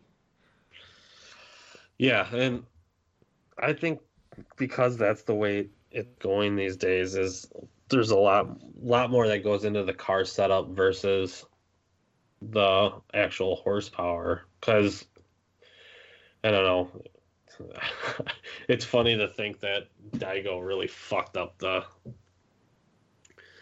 the um, pro aspect of it, and now that we got this, like, now that it's starting to come down, where you're seeing a lot more, a little bit more tame cars come into it, and a bit more conservative. Like, I think Matt Van Kirk said he was doing like five eighty at the wheels. Yeah, and you know, and I I don't know what uh, Dirk Stratton was running. I don't I don't remember him mentioning, like, releasing an actual number. Yeah, I, I'm really curious to see. I mean, I, I don't know what it's going to be in the next few years, but it seems like they're at the limit of what their tires can do now. So I don't see that there's going to be more horsepower thrown at a car. I think it's going to come down to more people trying to utilize the chassis versus, and I think that's another thing that's going to change, is now you're going to see a lot more cars with more developed chassis and setups. Yeah. And then, you know, I always thought that was weird, is like people are like so secretive. Yeah. That's any form of competitive motorsports. I, I just always find it, it, uh, I just find it weird. You know, in plain English. Yeah. I don't see why. So, if you want to be com- my my thought is, if you want to be competitive, personally, I want to beat someone at their best. If that's the point, to be competitive is to beat someone at, when they're at their best. So I wouldn't want to like hold anything back. I'm not gonna tell them what I have done in my car, but you know what I mean. To learn more grip yeah. setups, like a lot of people are like, "Oh, we don't discuss how to get more grip." Like, oh, okay, thanks. Yeah, and uh, I I think that's why the grassroots kind of stuff has been kind of gaining popularity, where there's probably a few guys out there that will tell you every little aspect of the car. Yeah. And tell you, because I know there's a few guys that actually came from F D that go back into grassroots and just do these party events and events where they just want to go have fun. Because one of the local guys here is that, um, that's actually really close to me. Uh, his name is Brian Peters, and he actually used to be a Formula Drift driver, and now he just kind of loves just doing the grassroots stuff. I know he does a few like Pro-Am events occasionally. Yeah, and that's but, cool too. Uh, yeah, and I mean, he did it once. And he did what he wanted to, but I, I just, I think but, the barrier now. But he still loves the sport. one hundred sixty horsepower Miata. You said barrier, and then we have a barrier. Oh, you cut out? Yeah, we have a barrier with my internet connection. I don't even remember what I said, so don't feel bad. All right, cool. Yeah, I, I, I kind of like that, you know, even though it didn't work out for him, like, he still loves drifting, right? No, he, it didn't, I wouldn't say it didn't work out for him. It's, um, he just didn't want to do it anymore, which some people, it's not for them. No. Yeah. But exactly. But he I mean, still it, loves maybe, drifting. Maybe it takes, maybe it takes trying to do it to realize. To find out you don't, you hate it. Yeah. Yeah. I mean, you might not hate it. It was just, it's, Maybe yeah. it's just too taxing. I I, just I like... never really talked to him about it. I mean, I always wondered what makes. I feel like it could, could be. It could kind of be like meeting your hero. Yeah, it, you know it could mean? be. It's like you you follow this quote unquote dream, and then you're like, "Fuck this." Yeah, I mean, there's there's always some sort of somebody that gets out of the sport because it's too much for them, or they just can't do it anymore. Yeah, I could see it, it get tiring. I have so much fucking editing to do with this stupid ass cutting in and out. Oh no, I have like. Well, did you not just get that? No, it cut out again. It pissed me off. All right, I know I'm gonna have to. I'm going to have to spend like two hours editing. Actually, the thing I love about Audacity is that you can see like the gaps. Yeah. And then I just kind of skip forward to the gaps since it's happened so fucking much. Well, well, with you it is. Now I have to sit and listen to it because uh, I'm hearing me talk. I will. Oh, right. I'll I'll send you a copy. I'll just email it to you. Oh, it's cool, man. I can do it. Yeah, this thing sucks. But I'm trying to work it out, but stupid other laptop sucks, too. Oop. When do you, uh, when do you foresee your car being done? Oh, God. Maybe another year. Depends on how well things go. Like, it, I when I started building the car, I kind of real. I started it. When I started it, I was making really good money, but I was never home to work on it. So I just had this like big stack of parts. And now that I didn't, I got out of that job, now I have not that many parts, but a lot of the car like kind of put together. But now I have a whole new list of parts that I need. So I don't know. Every it, with mine, it, it, it's I always wanted to be a streetable car, so I want to be able to go to, I don't know, go get ice cream or go to fast food and go get something or go yeah. throw groceries in it eventually. But so it, it's a different breed of killer when it comes to that. But basically, I've pretty much had every bolt off the car. Um, I'm rerunning brake. I have to rerun brake lines. I have to rerun gas lines. I'm re re. I'm actually rebuying a whole new wiring harness and rewiring everything myself, so I have my own harness in it. Are you gonna use like a pre-made wiring harness that you're gonna? Yeah, I'm gonna go with one of like the painless wiring harnesses, and then add in stuff that I need for like surge tank, fuel pump, um, um, various little things that I want to throw in it, like radio gauges, and everything is going to kind of work on its off its own. Oh, okay. Yeah, I, I make my just, own harness because they're expensive. Yeah, just for um, re- reliability purposes and troubleshooting purposes. Yeah. Because uh, I've I, I don't like wiring gremlins, especially when it came to owning a B M W, which they're notorious for.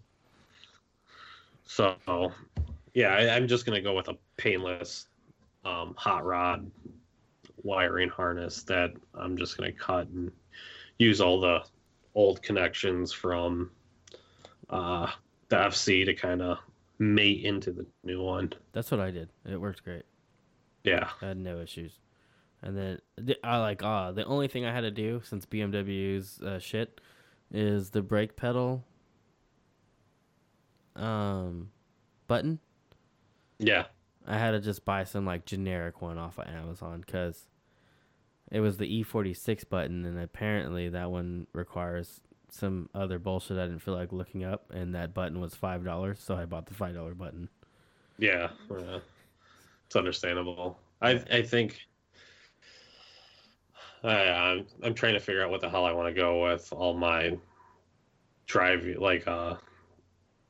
What trans are you running? T fifty-six. Oh. I hate that thing. Uh, it's not for everybody. You know, it's, uh, that's what the Cadillacs came with, and I think it was because uh, if you ever if you ever see like there's like this T fifty-six, um, it's kind of side by side comparison with the G T O T fifty-six, the F body, and the C T S V.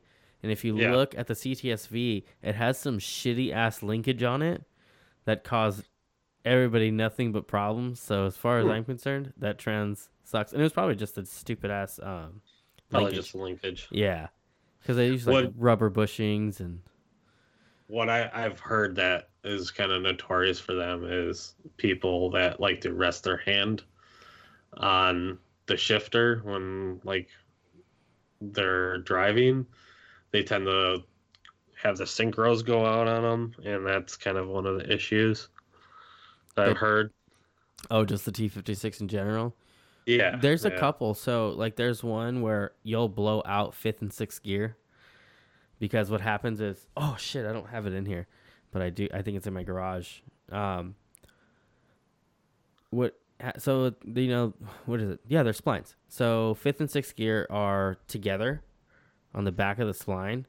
And yeah. I remember one day I just shifted from fourth to fifth doing sixty miles an hour um, on a on a freeway junction, changing freeways.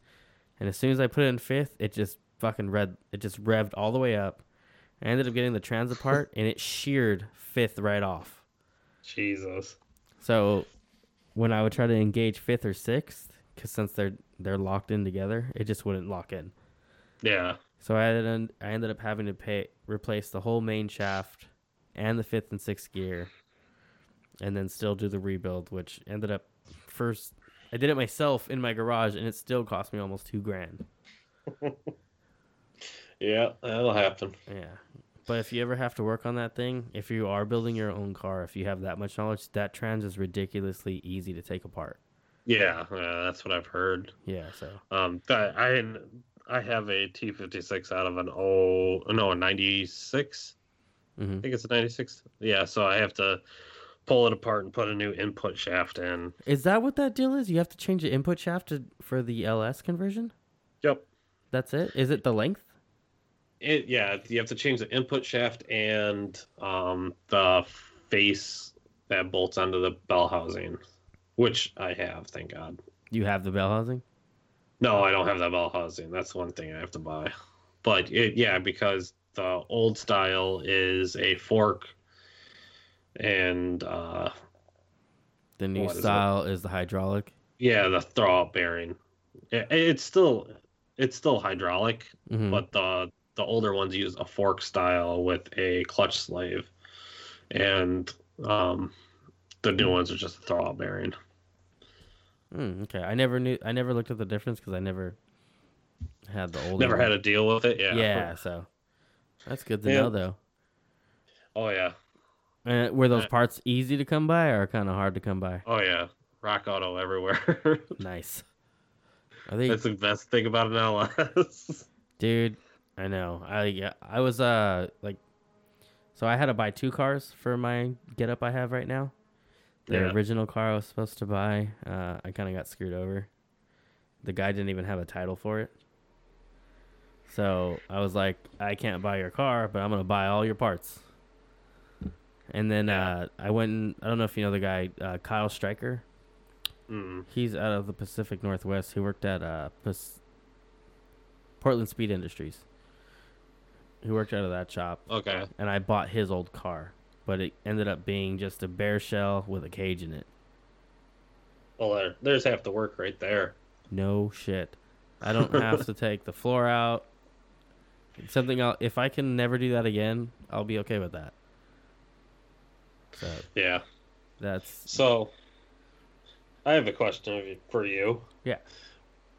What do you think about the number one drifting podcast oh that represents pro driving? uh I think it's a, a great show to listen to. I think it's a lot easier when you have two other people with you to kind of yeah. steer the conversation where you want it, because I've had some guests on I'm like uh um yeah which I edit out later, but but there's like a long pause of nothing, and then sometimes you kind of like just don't relate to someone, or you really don't have uh, what is it? Chemistry? Yeah, I, I, I don't know. I I've had mixed emotions on it. Like, yeah, I think it's a decent setup, but I don't I don't know how I feel about, because I don't know. They I know I, they're focused it, on still... mainstream stuff. Yeah. And that's it, cool, it, but I think they're just giving the fans what they want. Yeah. You know. Uh, obviously, uh, I have a different aspect when it comes to what line of drifting I'm in. Um, it, it's different for me that I see when I look at their stuff. I, th- I think it should be a little more professional when it comes to what they do. I think I appreciate the fact that it's not so serious. Eh. Yeah, I, I could see that. You know, it's like, like they're, you know, at the end of the day, they're still fucking people, and they yeah. don't seem to have changed their show much. No, at least not the way and they act. I, I would say that they've kind of focused more on the pro stuff. Before, I remember they would do a lot. They would have like grassroots things with certain yeah. people. They would have um, some Pro-Am drivers on. Now they just, it's been a while since they have had that. Yeah. At least I want to say like a solid year since the last time I remember a Pro-Am guy going on. Yeah. It, it's just one of those things where you kind of, I, I like hearing from the pros. I like kind of hearing what they do. Mm. Um, obviously, they have a little more accessibility when it comes to talking to pros and stuff like that. Um, but, I don't know. I have mixed emotions about it. Yeah, I like the like, show. I, I I like it. I listen to it. Mine's um, basically a fucking imitation of theirs. Yeah. You know, so it's not to say, I, I'm not going to lie, bullshit, and say, no, mine's an original idea. It's a lot of it's yeah. because... I was like, oh, well, they don't. Yeah. There's nothing like this for Pro-Am. That's yeah, why this show came. Yeah, that's kind of why I started doing it. It's really weird that we kind of started at the almost same exactly fucking time. time. Yeah, I found out through from uh, ten tenths. Yeah. From uh, oh, yeah. Michael, and they were talking about it on one of the episodes. I was like, oh shit, there's another fucking um, drifting podcast. And then I don't know, have you heard uh, Pistonhead Productions podcast? No, I haven't. Uh, his is pretty cool. Yeah, I, he he sent me a message and he wanted to do something, but I, I I'm so busy half the time. Yeah. Um. So I'm lucky to even get an episode out of my show a week. Yeah, you know, between being a a parent, working full time, and having a car to build. Yeah. Yeah, this is taking a lot out of me. Yeah. Oh, yeah. Uh, I understand. So, and I, I'm still trying to, because I think I might run, I just started thinking about it the other day. I might do Southwest Drift this year, because they only have three rounds, and then I kind of get to travel a little bit. Yeah. You know, well, see some places I've never that, seen. Where does that encompass? Uh, I think it starts in Vegas. Then it goes to Colorado. Don't ask me where in Colorado. And then it ends in Arizona. There's only three rounds from my understanding. Hey, that doesn't sound too bad. No. I mean, but... that's probably what the farthest drive is, maybe, what, ten hours for you? Yeah, from my understanding. Yeah. And it's just kind of like, because then I take my kid everywhere with me, or at least yeah. I try to take him to all my events. You know, him going to the same racetrack all the time, you know, I don't really, I don't really care to travel, but I figure, like, I can, I could still show him places he's never seen with that. You know, kind of like yeah. two birds, one stone deal. Yeah, it's understandable. So, we'll yeah, see. And I you know I I I want to go to a lot more tracks. I want to be able to go drive a lot more tracks. Um, that's also one of main reason. That's one of it's one of my ambitions. I'm I'm gonna try to once the car is up, trying to be able to get to some of these two day events around the country where I can actually get to. Um, Yeah, I wanted to go to Winter Jam this year up at Sonoma, but uh, I broke my car. So when I sold everything off of it already by the time it came. Yeah, that, that happens. Huh? Yeah, so but we'll see. Hopefully this year I can actually make it and possibly do like an all-star bash deal. Yeah, uh, I, I want to get back out to one of the bigger bigger events, um, even with a low-powered car with no cage and no nothing really done to it. Yeah, I don't care. Shit. I'll do the same thing. And then, uh, are you planning on getting a second car as well, or are you just going to run your F C? Um, I'm probably, I think I'm going to get a second car because I want to I want to get back in the driver's seat next year. Um, and the way it looks like is I'm not going to have enough money nor time to get the F C up and running by the time I want it to be. Yeah, I, I know. I'm kind of in the same boat with this car. I, I really don't know when it's going to be done. Like, I just I just got or my knuckles are being done right now. I just ordered headers. I have most of the parts, um, but I still have a lot of little shit to finish, like all the plumbing. That shit gets expensive. Yep. Oh, yeah. So, you know, before you know it, you're you could be anywhere from, like, depending on how cheap you go, two hundred bucks into plumbing, or you could be, you know, fifteen hundred bucks into plumbing. Oh, yeah. I know. I'm... I, I think I've spent, like... I don't know, almost like three hundred in plumbing already with my surge tank set up. It's not even done yet, huh? No. See? That's what I'm worried about. I run a, I run a, I try to get away with as much as I can.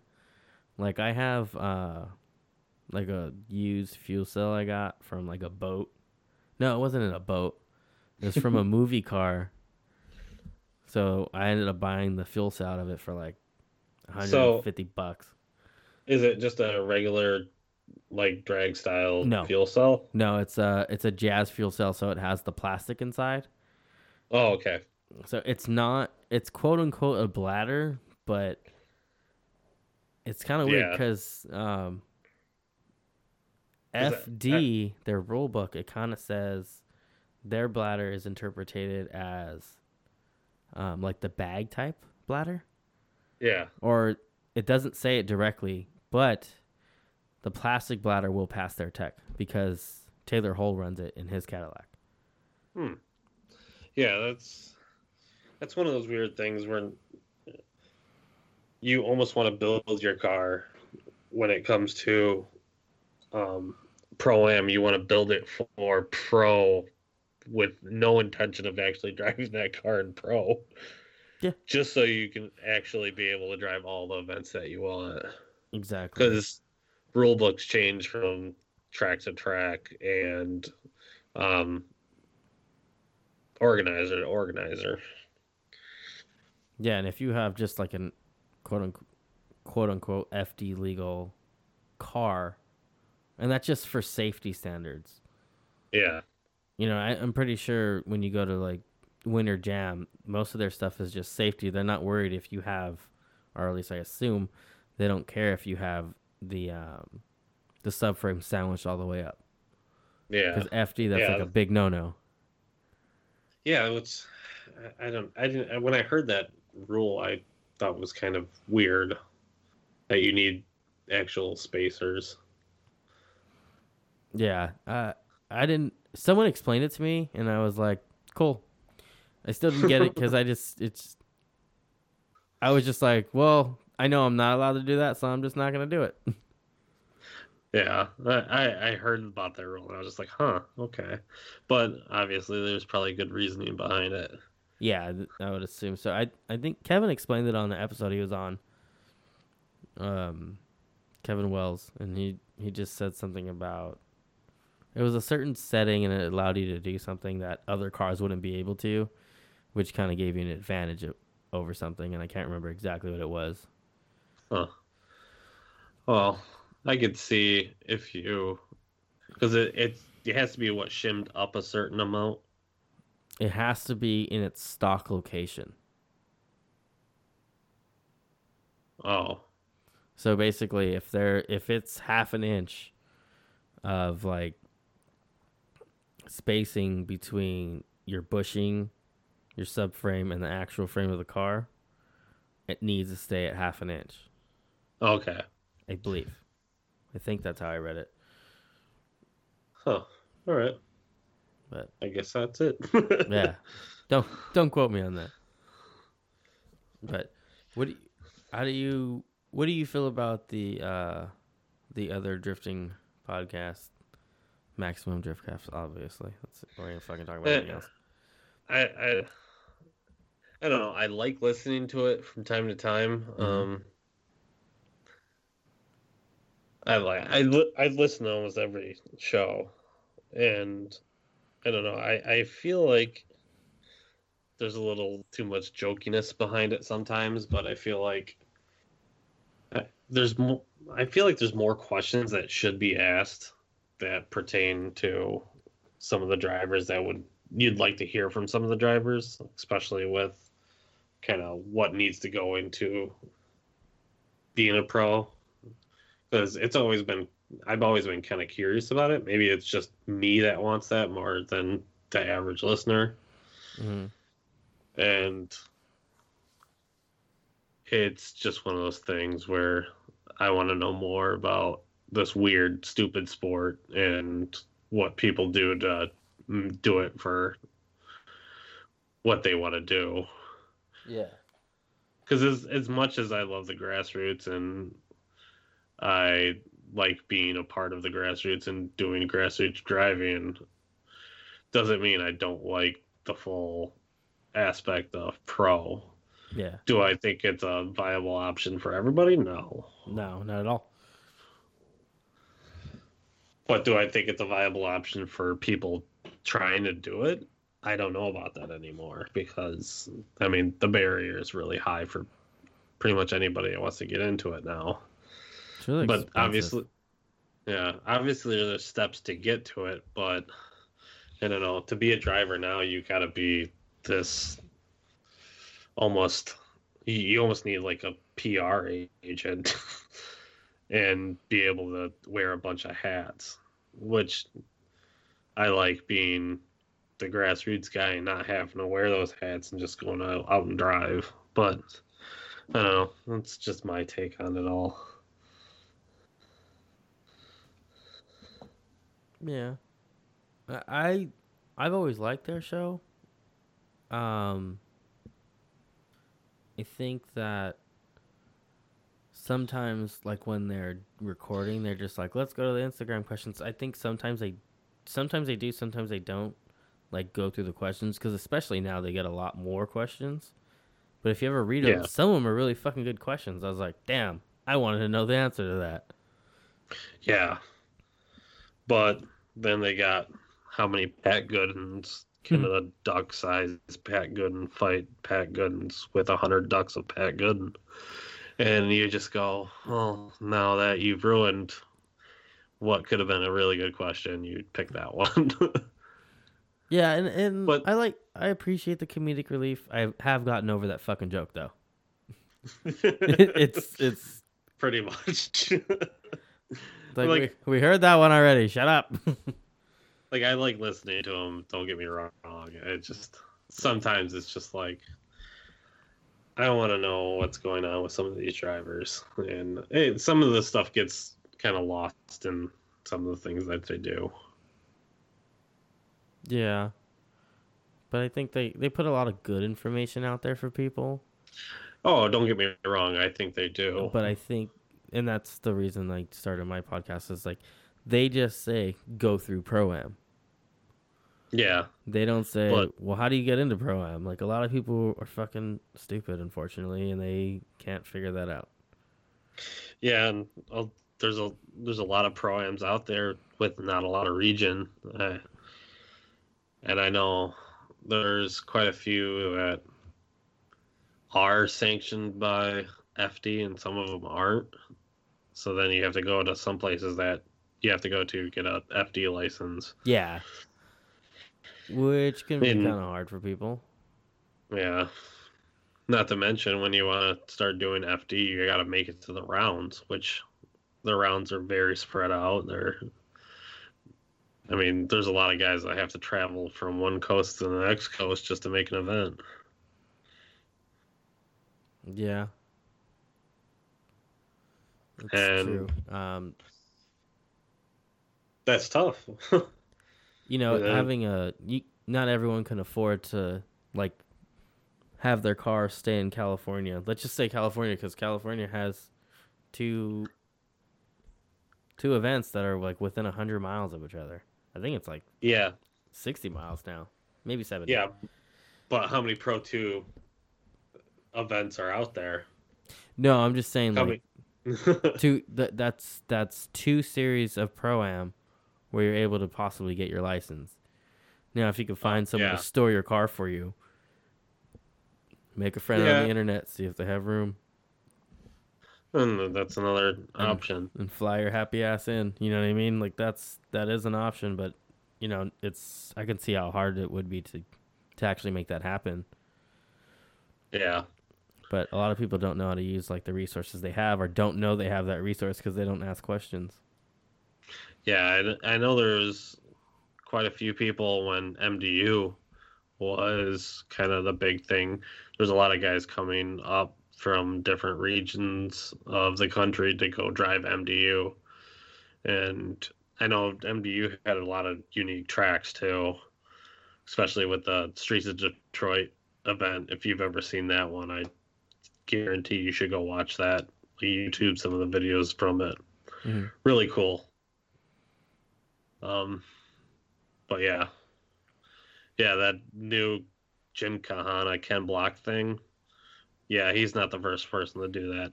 M D U was. Oh shit! Really? You'll see. Yeah.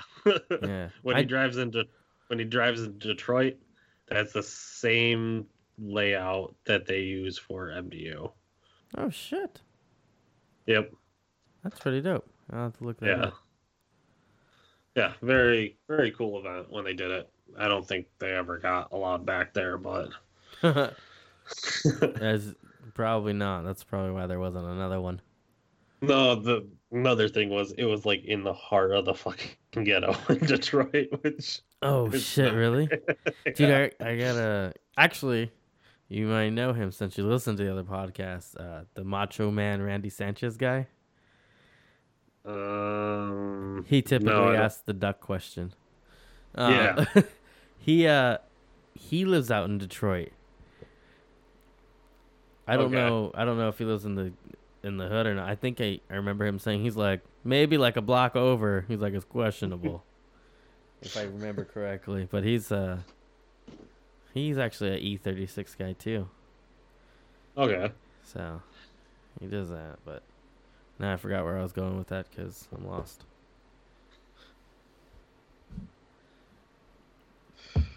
But all right. um, you got anything left? No, I think I'm I'm tired. Yeah, same here. Was it like eleven thirty over there? Yeah, and I gotta be up at five. Oh, oh, I'm not the only asshole tonight because I did that last night. But, yeah. All right, man.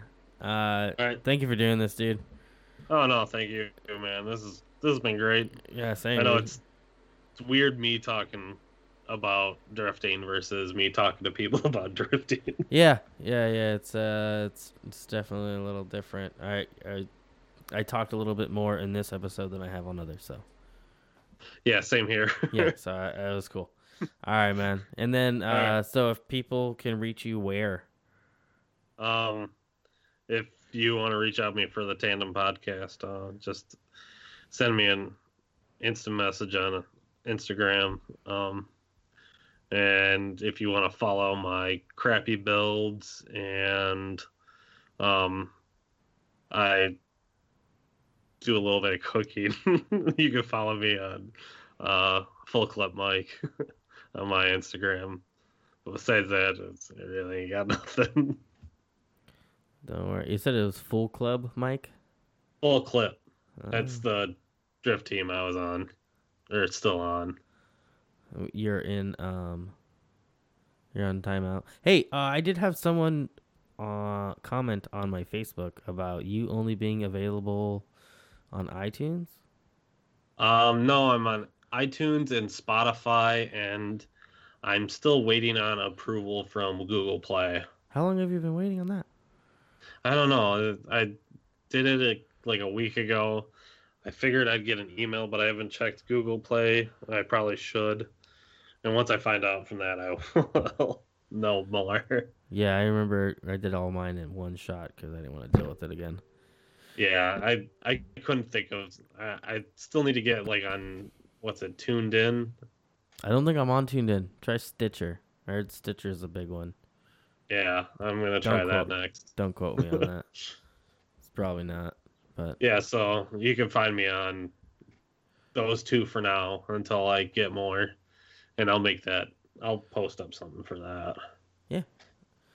All right, man. Thank you again, dude. Sounds good. Yep, no problem. You have a good night. And we'll... Yep, you too. All right, man. We'll talk again sometime. All right. All right, bye. Later.